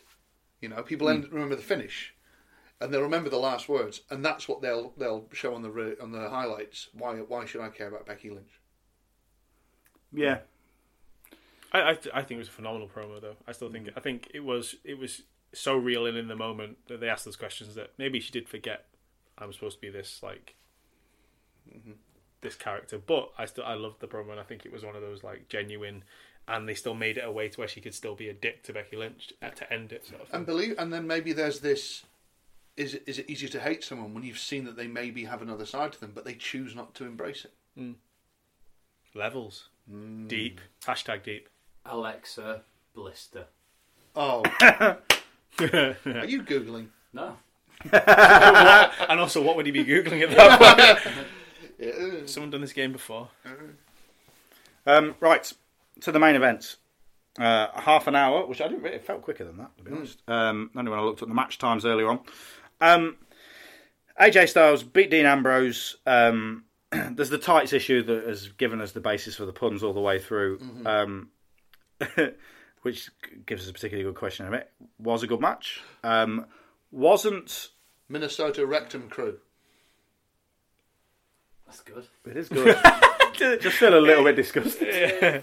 Um, so um, it was a good match. There was the James Ellsworth turn, which if you watch if you watch the promo for the start of that match, and then you watch um, so you watch the, the hype video for the start of the match. Ellsworth turning on Ambrose makes perfect sense because Ambrose has been a dick to him. Yeah, yeah, yeah. Ambrose has been an absolute arsehole to him. Yeah. Now, the th- interesting thing for me about this match is that this means that the most important person in WWE on the SmackDown brand at the minute is James Ellsworth. Yeah. Yeah. Like his positioning, he's beat AJ Styles three times. Yeah. He's got a title match tonight. Yeah. Um, we're recording this before, so we, you know, um, it, that's mad. I mean, it's great. Yeah, it's great yeah. that I I I watched that and go, do you know what? I'm really pleased for James Ellsworth because that could happen to anybody. Yeah. You know, that could happen to anyone who who's worked in indie wrestling and just wanted to be, you know, be around wrestling their entire life. Then all of a sudden, boom, something's hit and something cool has happened. And you know, fair play to him. It's not going to last forever, but enjoy enjoy it while it lasts. Yeah. And you can ride that coattail on the indies for as long as he needs to. Yeah. Um, Joe Hampton asks, do we think they'll have Ellsworth win the title? No. No. Not a chance in hell. Not in a million years, Joe. It, ca- it can't happen. And you've only got a few hours to wait to prove us wrong. Only, But- I only if. really, really hope not. like, do you know, you know, like, like I'm in agreement with you guys, but there's that tiny No, little bit. they can't because the whole idea of. What were you going to say? No, no, I was no, gonna- I was please, say, just- The whole idea of. Uh, you watch the SmackDown before this pay per view. James Ellsworth pre- basically tells you what's going to happen at the end of this Yeah, yeah. end of the pay per view during a promo. He goes, he's like, I, I like you, Dean Ambrose. Like uh, we're, we're good friends, and we'd have a great match. However, I've beaten AJ Styles three times, so I would rather wrestle AJ Styles Yeah. For the WWE World. He literally tells everyone. yeah. He gives it away for free. Oh yeah, it was. It, it, I mean, it's that thing again of like, just because you know the destination doesn't mean the journey isn't fun. Yeah. Like, and it was fun. Like, This is the other thing. I don't think James Ellsworth is going to be a heel, like because everything he did was for his own opportunity. So and Ambrose is getting booed. and Ambrose is, was Ambrose getting booed because he's wrestling AJ Styles. Ambrose is starting to get a beard, though.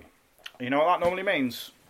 Heel turn. Um, I uh, would like to point out that my, my favourite bit in this match was uh, the camera shot of Dean Ambrose lying in the wreck of the table and how sad he genuinely looked. Oh yeah. Like he looked betrayed. Like, like he just and like what I really liked about it was this is me being me. I was like, I was like, is he that hurt that he can't get up? Or is he that emotionally hurt that he can't get up? Like that's what it was. I like for me, honestly. And again, I might be getting something out of it that probably wasn't meant to be. But I, I really, I thought the way he sold it was fantastic. I, I I loved it because he didn't even look at James Ellsworth when he was getting pushed. No. Like he was so concerned with that, that and then looking where he was going to fall that at no point did he notice who actually pushed Yeah, him. yeah. Like and amnesia angle. Yeah.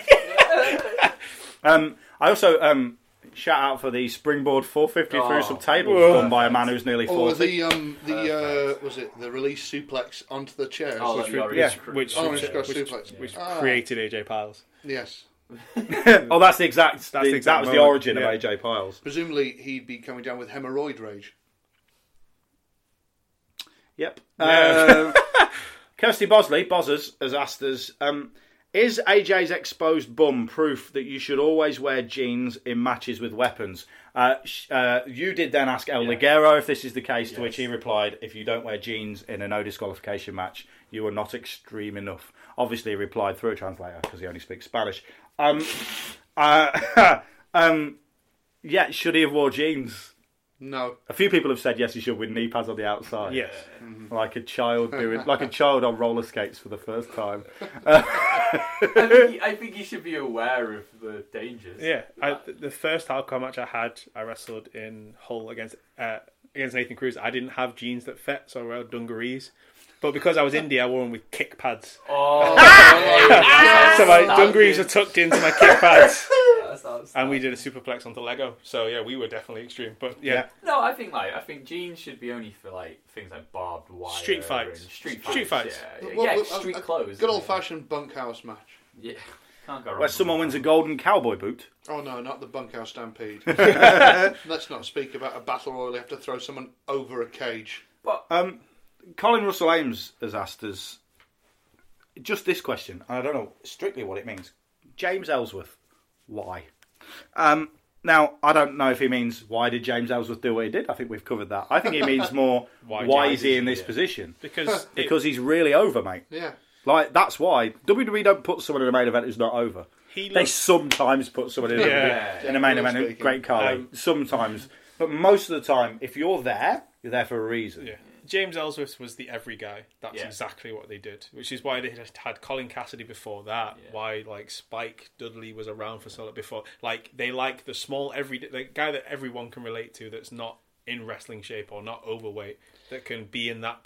And it was that right guy. He said it's the right guy in the right place at the right time, and it was just I think that's the thing. Is it's an opportunity. They, they they took an opportunity that organically happened, and and that's what you want from an underdog story because it's that thing again. Despite Spike Dudley's the perfect guy, it's it's the Bam Bam Bigelow throwing him into the crowd and everyone catching him. Like that's a wonderful moment, and that wouldn't have happened if there wasn't a real connection. I think that's what's great about Ellsworth is that he he has been a real phenomena, not phenomenal, uh, and it's great and it's wicked, and people are talking about him. Um, again, it's that thing of uh, I think they're going to be sensible enough, like we said, that not going to put a title on him, but it's super fun, and also I feel like they're rectifying a lot of stuff for Zach Gallard, so I'm happy about that. Do you know what this is? We're back to a point I made earlier about surprises we know about.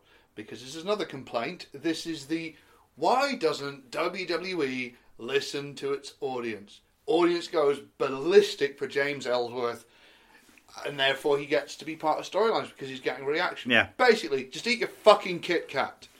Um, what I um, what I also love as well is it's a reason for them to do as many chin puns as possible. Oh, ah, that's wonderful. It's like we were involved in the writing of an episode of SmackDown. I will hold my hand up and say that I did scour Reddit with the question of why does James Ellsworth not have a chin?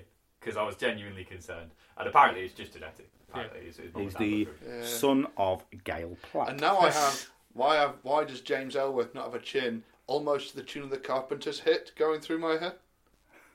It's very hard to scan. It is. Why does James Ellsworth not have a chin?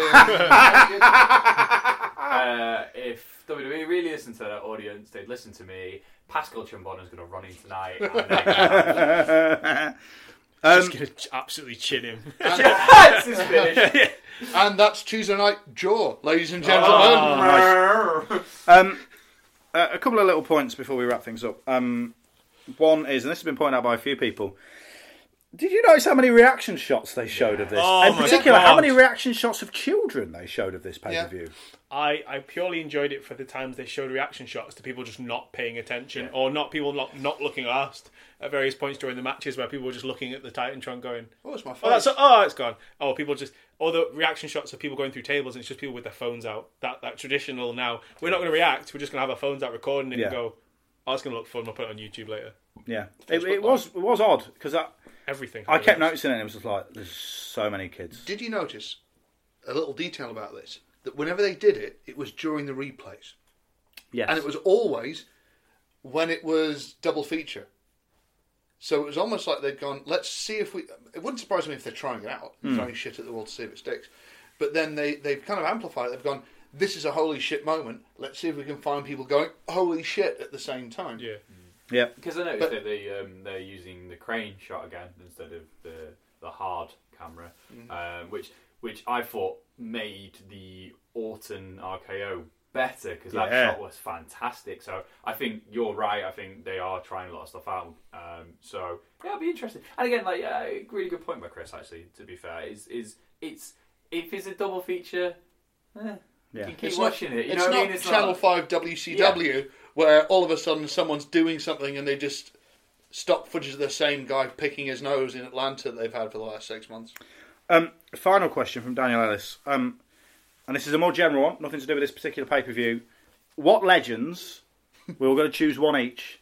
What legends I saw this question. I already know my answer. do we want to see in the Royal Rumble as a surprise?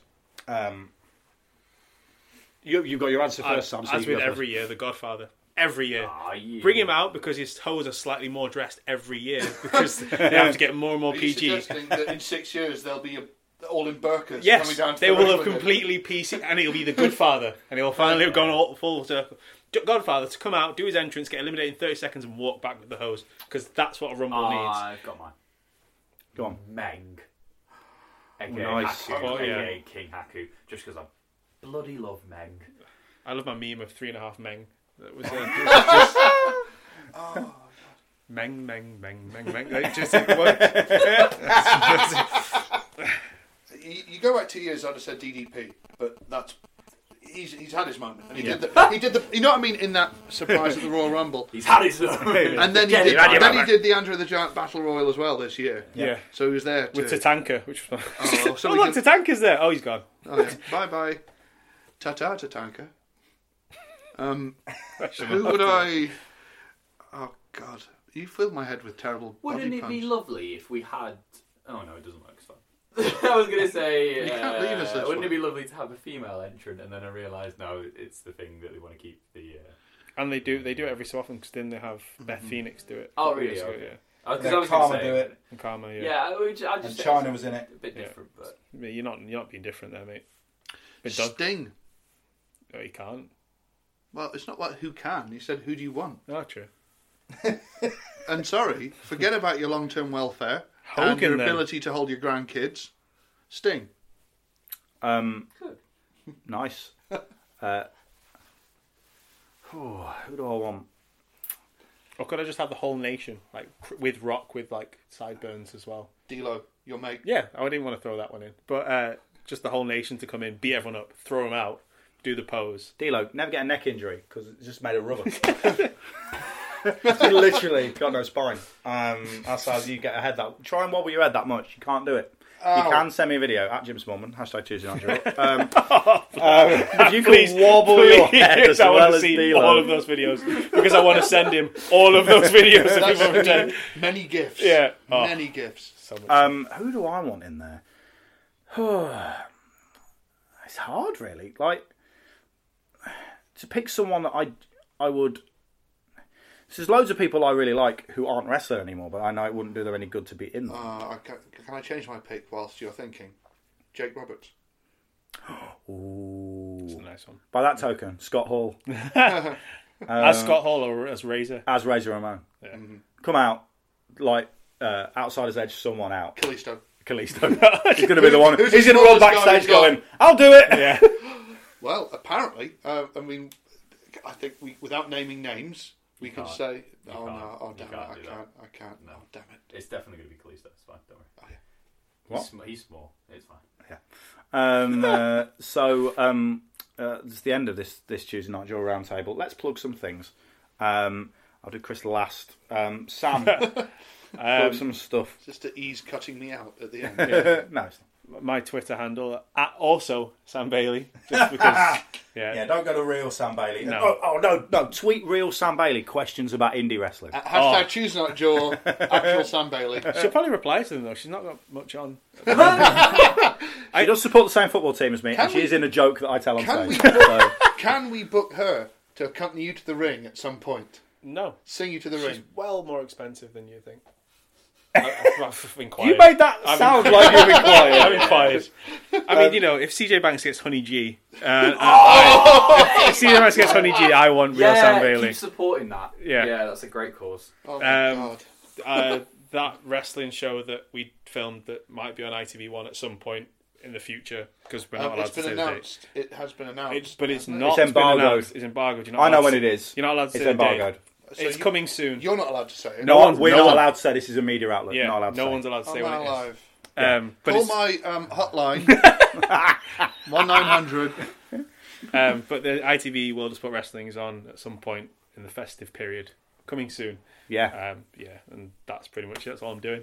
it's all right though, isn't it? It's all right. Of, of all the things, it's, It's all all right. right. isn't It was great. As, as like I said, soon as there. In terms of should he watch it? Yes, you should. Yeah. It was great. Yeah, it also means uh, if you want spoilers, Chris Brooker, uh, one nine hundred. you won't believe who's just signed with Tuesday Night Jaw. Um, Matthew, Hello. Matthew, do you want to do you want to talk us through Uh, where your favourite do you know- halloumi's from and stuff like that? I don't like halloumi actually. Um, Of course you don't. Of course Edible. you don't. yeah. Big shout out to Unicorn. Yeah, well, no. I just found him eating MDF earlier. Just, Surely that's Uh, not big, gluten in it. big shout out. Big shout That's the out. problem with it. he gets it off the internet. Not, not MDF. No, he can't do that. It's got gluten in it. That joke doesn't work.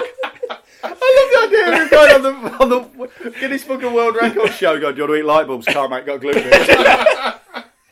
Might I'm up for it. that. In principle, mate, I'm up for it, but they've got gluten. in I might start turning down gigs just to say, "No, mate, I've got a wheat intolerance." Oh. um, I'm going to do something really un- unselfish, and I'm going to promote someone else because I've got not much. Uh, there's there's there's a an, uh, an Australian girl who does some wrestling art who's proper boss, um, and she's just on a, a t-shirt for for the Young Bucks actually. Some uh, pro wrestling tees. Uh, she's at redneck underscore kung fu and she's awesome and it's dead weird because she hasn't got that many followers so uh, yeah go and follow her and go and look at her art because it's really good she's done um, a Shibata one that I've tagged you in on Twitter Ah, uh, and it's wicked so uh, yeah go and check her out Uh, how unselfish of you. What a lovely man. What are you, where are you on Twitter though? uh, I'm at M Richards host Yeah, just um, tweeting pictures of bread for no real reason.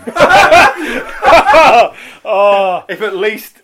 Right, I know how many subscribers this podcast I'm got. just gonna- Just, I know Yeah. if if ten percent of you tweeting pictures of bread yeah for no real reason. I've just thought of a hardcore spot. If Matthew and I have ever match where I go to chopping, but I put my hand in a pita bread first. Nice. Or we make him make you two have the uh, that one, not the, the, the DDT, Japanese the DDT bread bread, match. match. or you can maybe like do the CM Punk Raven thing where you he forces me to eat bread Yeah. Bag of thumbtacks? No. I've just stolen this from a kid who was about to feed the ducks. No, it's This just is all croutons.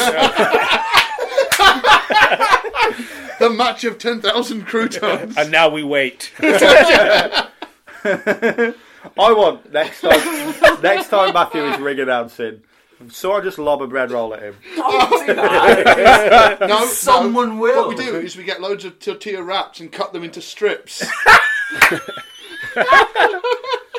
Or maybe we do it so that stuff that you can consume. Can you eat fruit wind-ups? I don't know probably. Because they're, like actual streamers, but made out of jellied fruit. amazing yeah do that If if if, if Matthew is ring announcing at a show near you, or you're going to Insomnia or anything like that, um, where Matthew presents, um, just take him food that he can eat. That's all we ask. Yeah, man. Especially insomnia because there's there, there- there's a lot of wheaty places in insomnia. A lot of wheaty places. Yeah. That's like me describing the nearest town to where I live in North Wales as being a bit heroiny. similar sort of. However, heroin, gluten free. Yeah. Actually, you never know what they've cut it with these days. It could be self rating, it could be plain flour. Is there flour in this? No, it's it's it's it's rat poison. Well, that's fine then. Get it down. Bring it on. Um, Christopher. Um, uh, if you would like to throw things at Matthew Richards, obviously you can't this weekend at Future Shock Wrestling. Um, but in the interest of not plugging anyone else and plugging what I think is going to be one of the best wrestling shows you'll see, uh, this weekend, and there's a lot of great wrestling shows this weekend. Uh, on Saturday, the 10th of December, it is the culmination of a, it's been a fantastic and very tumultuous year for Future Shock Wrestling. Been a lot of changes, a lot of exciting things, a lot of returns. It's our semi-finals and finals of our tr- Future Shock Trophy tournament. Uh, the winner of which will receive an opportunity at the Future Shock Champion, whomever that may be, during 2017. And with Zack Gibson about to defend against Rampage Brown in January, who knows what could happen? It could go in any direction. Um, our semi-finalists are uh, well, first semi-final is Sexy Kev or Sexual Kevin, as Jack Gallagher calls him, versus James Drake. James Drake almost needs no introduction at the moment. He's going to be one of the biggest stars in British wrestling next year. Sexy Kev is not going to be far behind him. Don't don't take his his hilarity and his grinding for for granted. He he can go and he gets better every time we see him. And the other one is um, a guy who I think is horribly underrated in terms of heavyweights in the UK, Cyanide, who is in a monster, monster, monster role at the moment, taking on Ashton Smith, who is also one of the best guys out there at the moment. Never Um, heard of him. You two have a team together. No Do you know what? You two could make a great tag team. If only we could figure out some sort of connection. Um, Caribbean but- Sunshine Boys.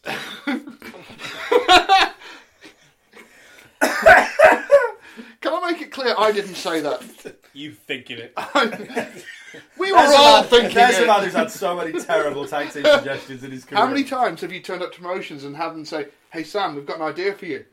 What is it? Have you ever thought of teaming with Ashton Smith?" I'm pretty sure Ashton got booked thinking they were thinking he was Sam Bailey. I'm 99% sure that happened once. Or they booked me thinking I was Ashton Smith. And they just kind of went, oh, kind of, Well, you're here now. yeah, you can wrestle LJ Heron. He's another black guy. That's also Sam Bailey. um, yeah, so it's going to be a huge show. Sorry. Um, Sorry, We- we've been completely derailed. there. I apologise. we, we, it's it's going to be an incredible show. We've got the tag titles and line adrenaline title. We've got the women's. We've had a three month long build for a triple threat match to turn a contender for our women's title. Uh, It's going to be incredible. It's at the Longfield Suite. It's our last show of the year. It's part of a great Northern Wrestling weekend with Progress in Sheffield. Oh yeah, that. Yeah, which you can't get tickets for. Um, so if, for example, you wanted to cheer yourself up by seeing top quality wrestling, come to us instead, or as well as, and make a weekend of it because we're different. We're very different to Progress, Yep. But at heart, we're kind of the same. We've got the same principles. We just want to make wrestling the best it can be and have the best time we can. So close, weren't Make wrestling great again. oh, the irony after the last yeah. Um, uh, for me, progresswrestling.com. You like Chris said, we got a show in Sheffield at the weekend. You can't buy tickets for it; it's sold out. You can't buy tickets for our show in Birmingham on January fifteenth. That's sold out. You can't buy. FutureWrestling.co.uk. We've got loads. Seriously, please. You can't. Um, My nephews need Christmas presents. I have to win them over. If they don't like wrestling, I'm the worst uncle in the world. Uh, December 30th, we've got a mystery show in London. That's sold out. Uh, January the 29th, we have a show in London. That's sold out. They're the only shows Yeah, you can uh, buy January 22nd, we, we've got tickets for that. Please come and see us. Do go and see Future Shock because they are great. Not just because Chris is on the show, but also because they are great. And you should support all independent wrestling.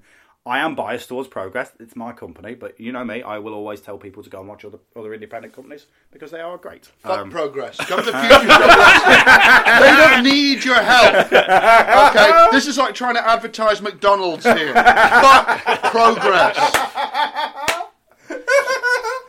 That's Chris Brooker at Chris.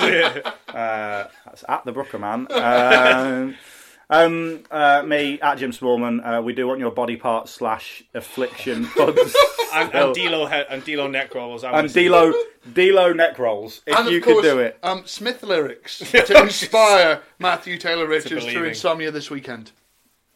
But I like the Smiths. I love Well, the of course, Smiths. so. They're the first emo band. I love the Smiths. They invented emo before they came along. Who was doing that before they came had along? someone actually storm out this podcast. Who was doing it before they came along? I can take the wheat, but I'm getting the bread. Right, get the bread. You can Um, take the week, get out. Um, Tuesday Night Jaw is part of the Distraction Pieces Network. Check out all the other podcasts, and we will see you next week when I've got quite a cool interview coming up. Um, oh God, he's attacking him with the bread. Quick! Oh God, we're going now. Bye. Planning for your next trip?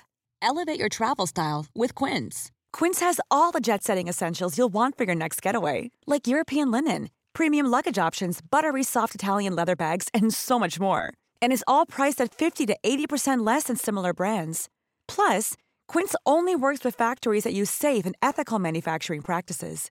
Pack your bags with high-quality essentials you'll be wearing for vacations to come with Quince. Go to quince.com/pack for free shipping and 365-day returns. Mom deserves the best, and there's no better place to shop for Mother's Day than Whole Foods Market. They're your destination for unbeatable savings, from premium gifts to show-stopping flowers and irresistible desserts. Start by saving 33% with Prime on all body care and candles. Then get a 15-stem bunch of tulips for just $9.99 each with Prime. Round out Mom's menu with festive rosé, irresistible berry chantilly cake, and more special treats. Come celebrate Mother's Day at Whole Foods Market.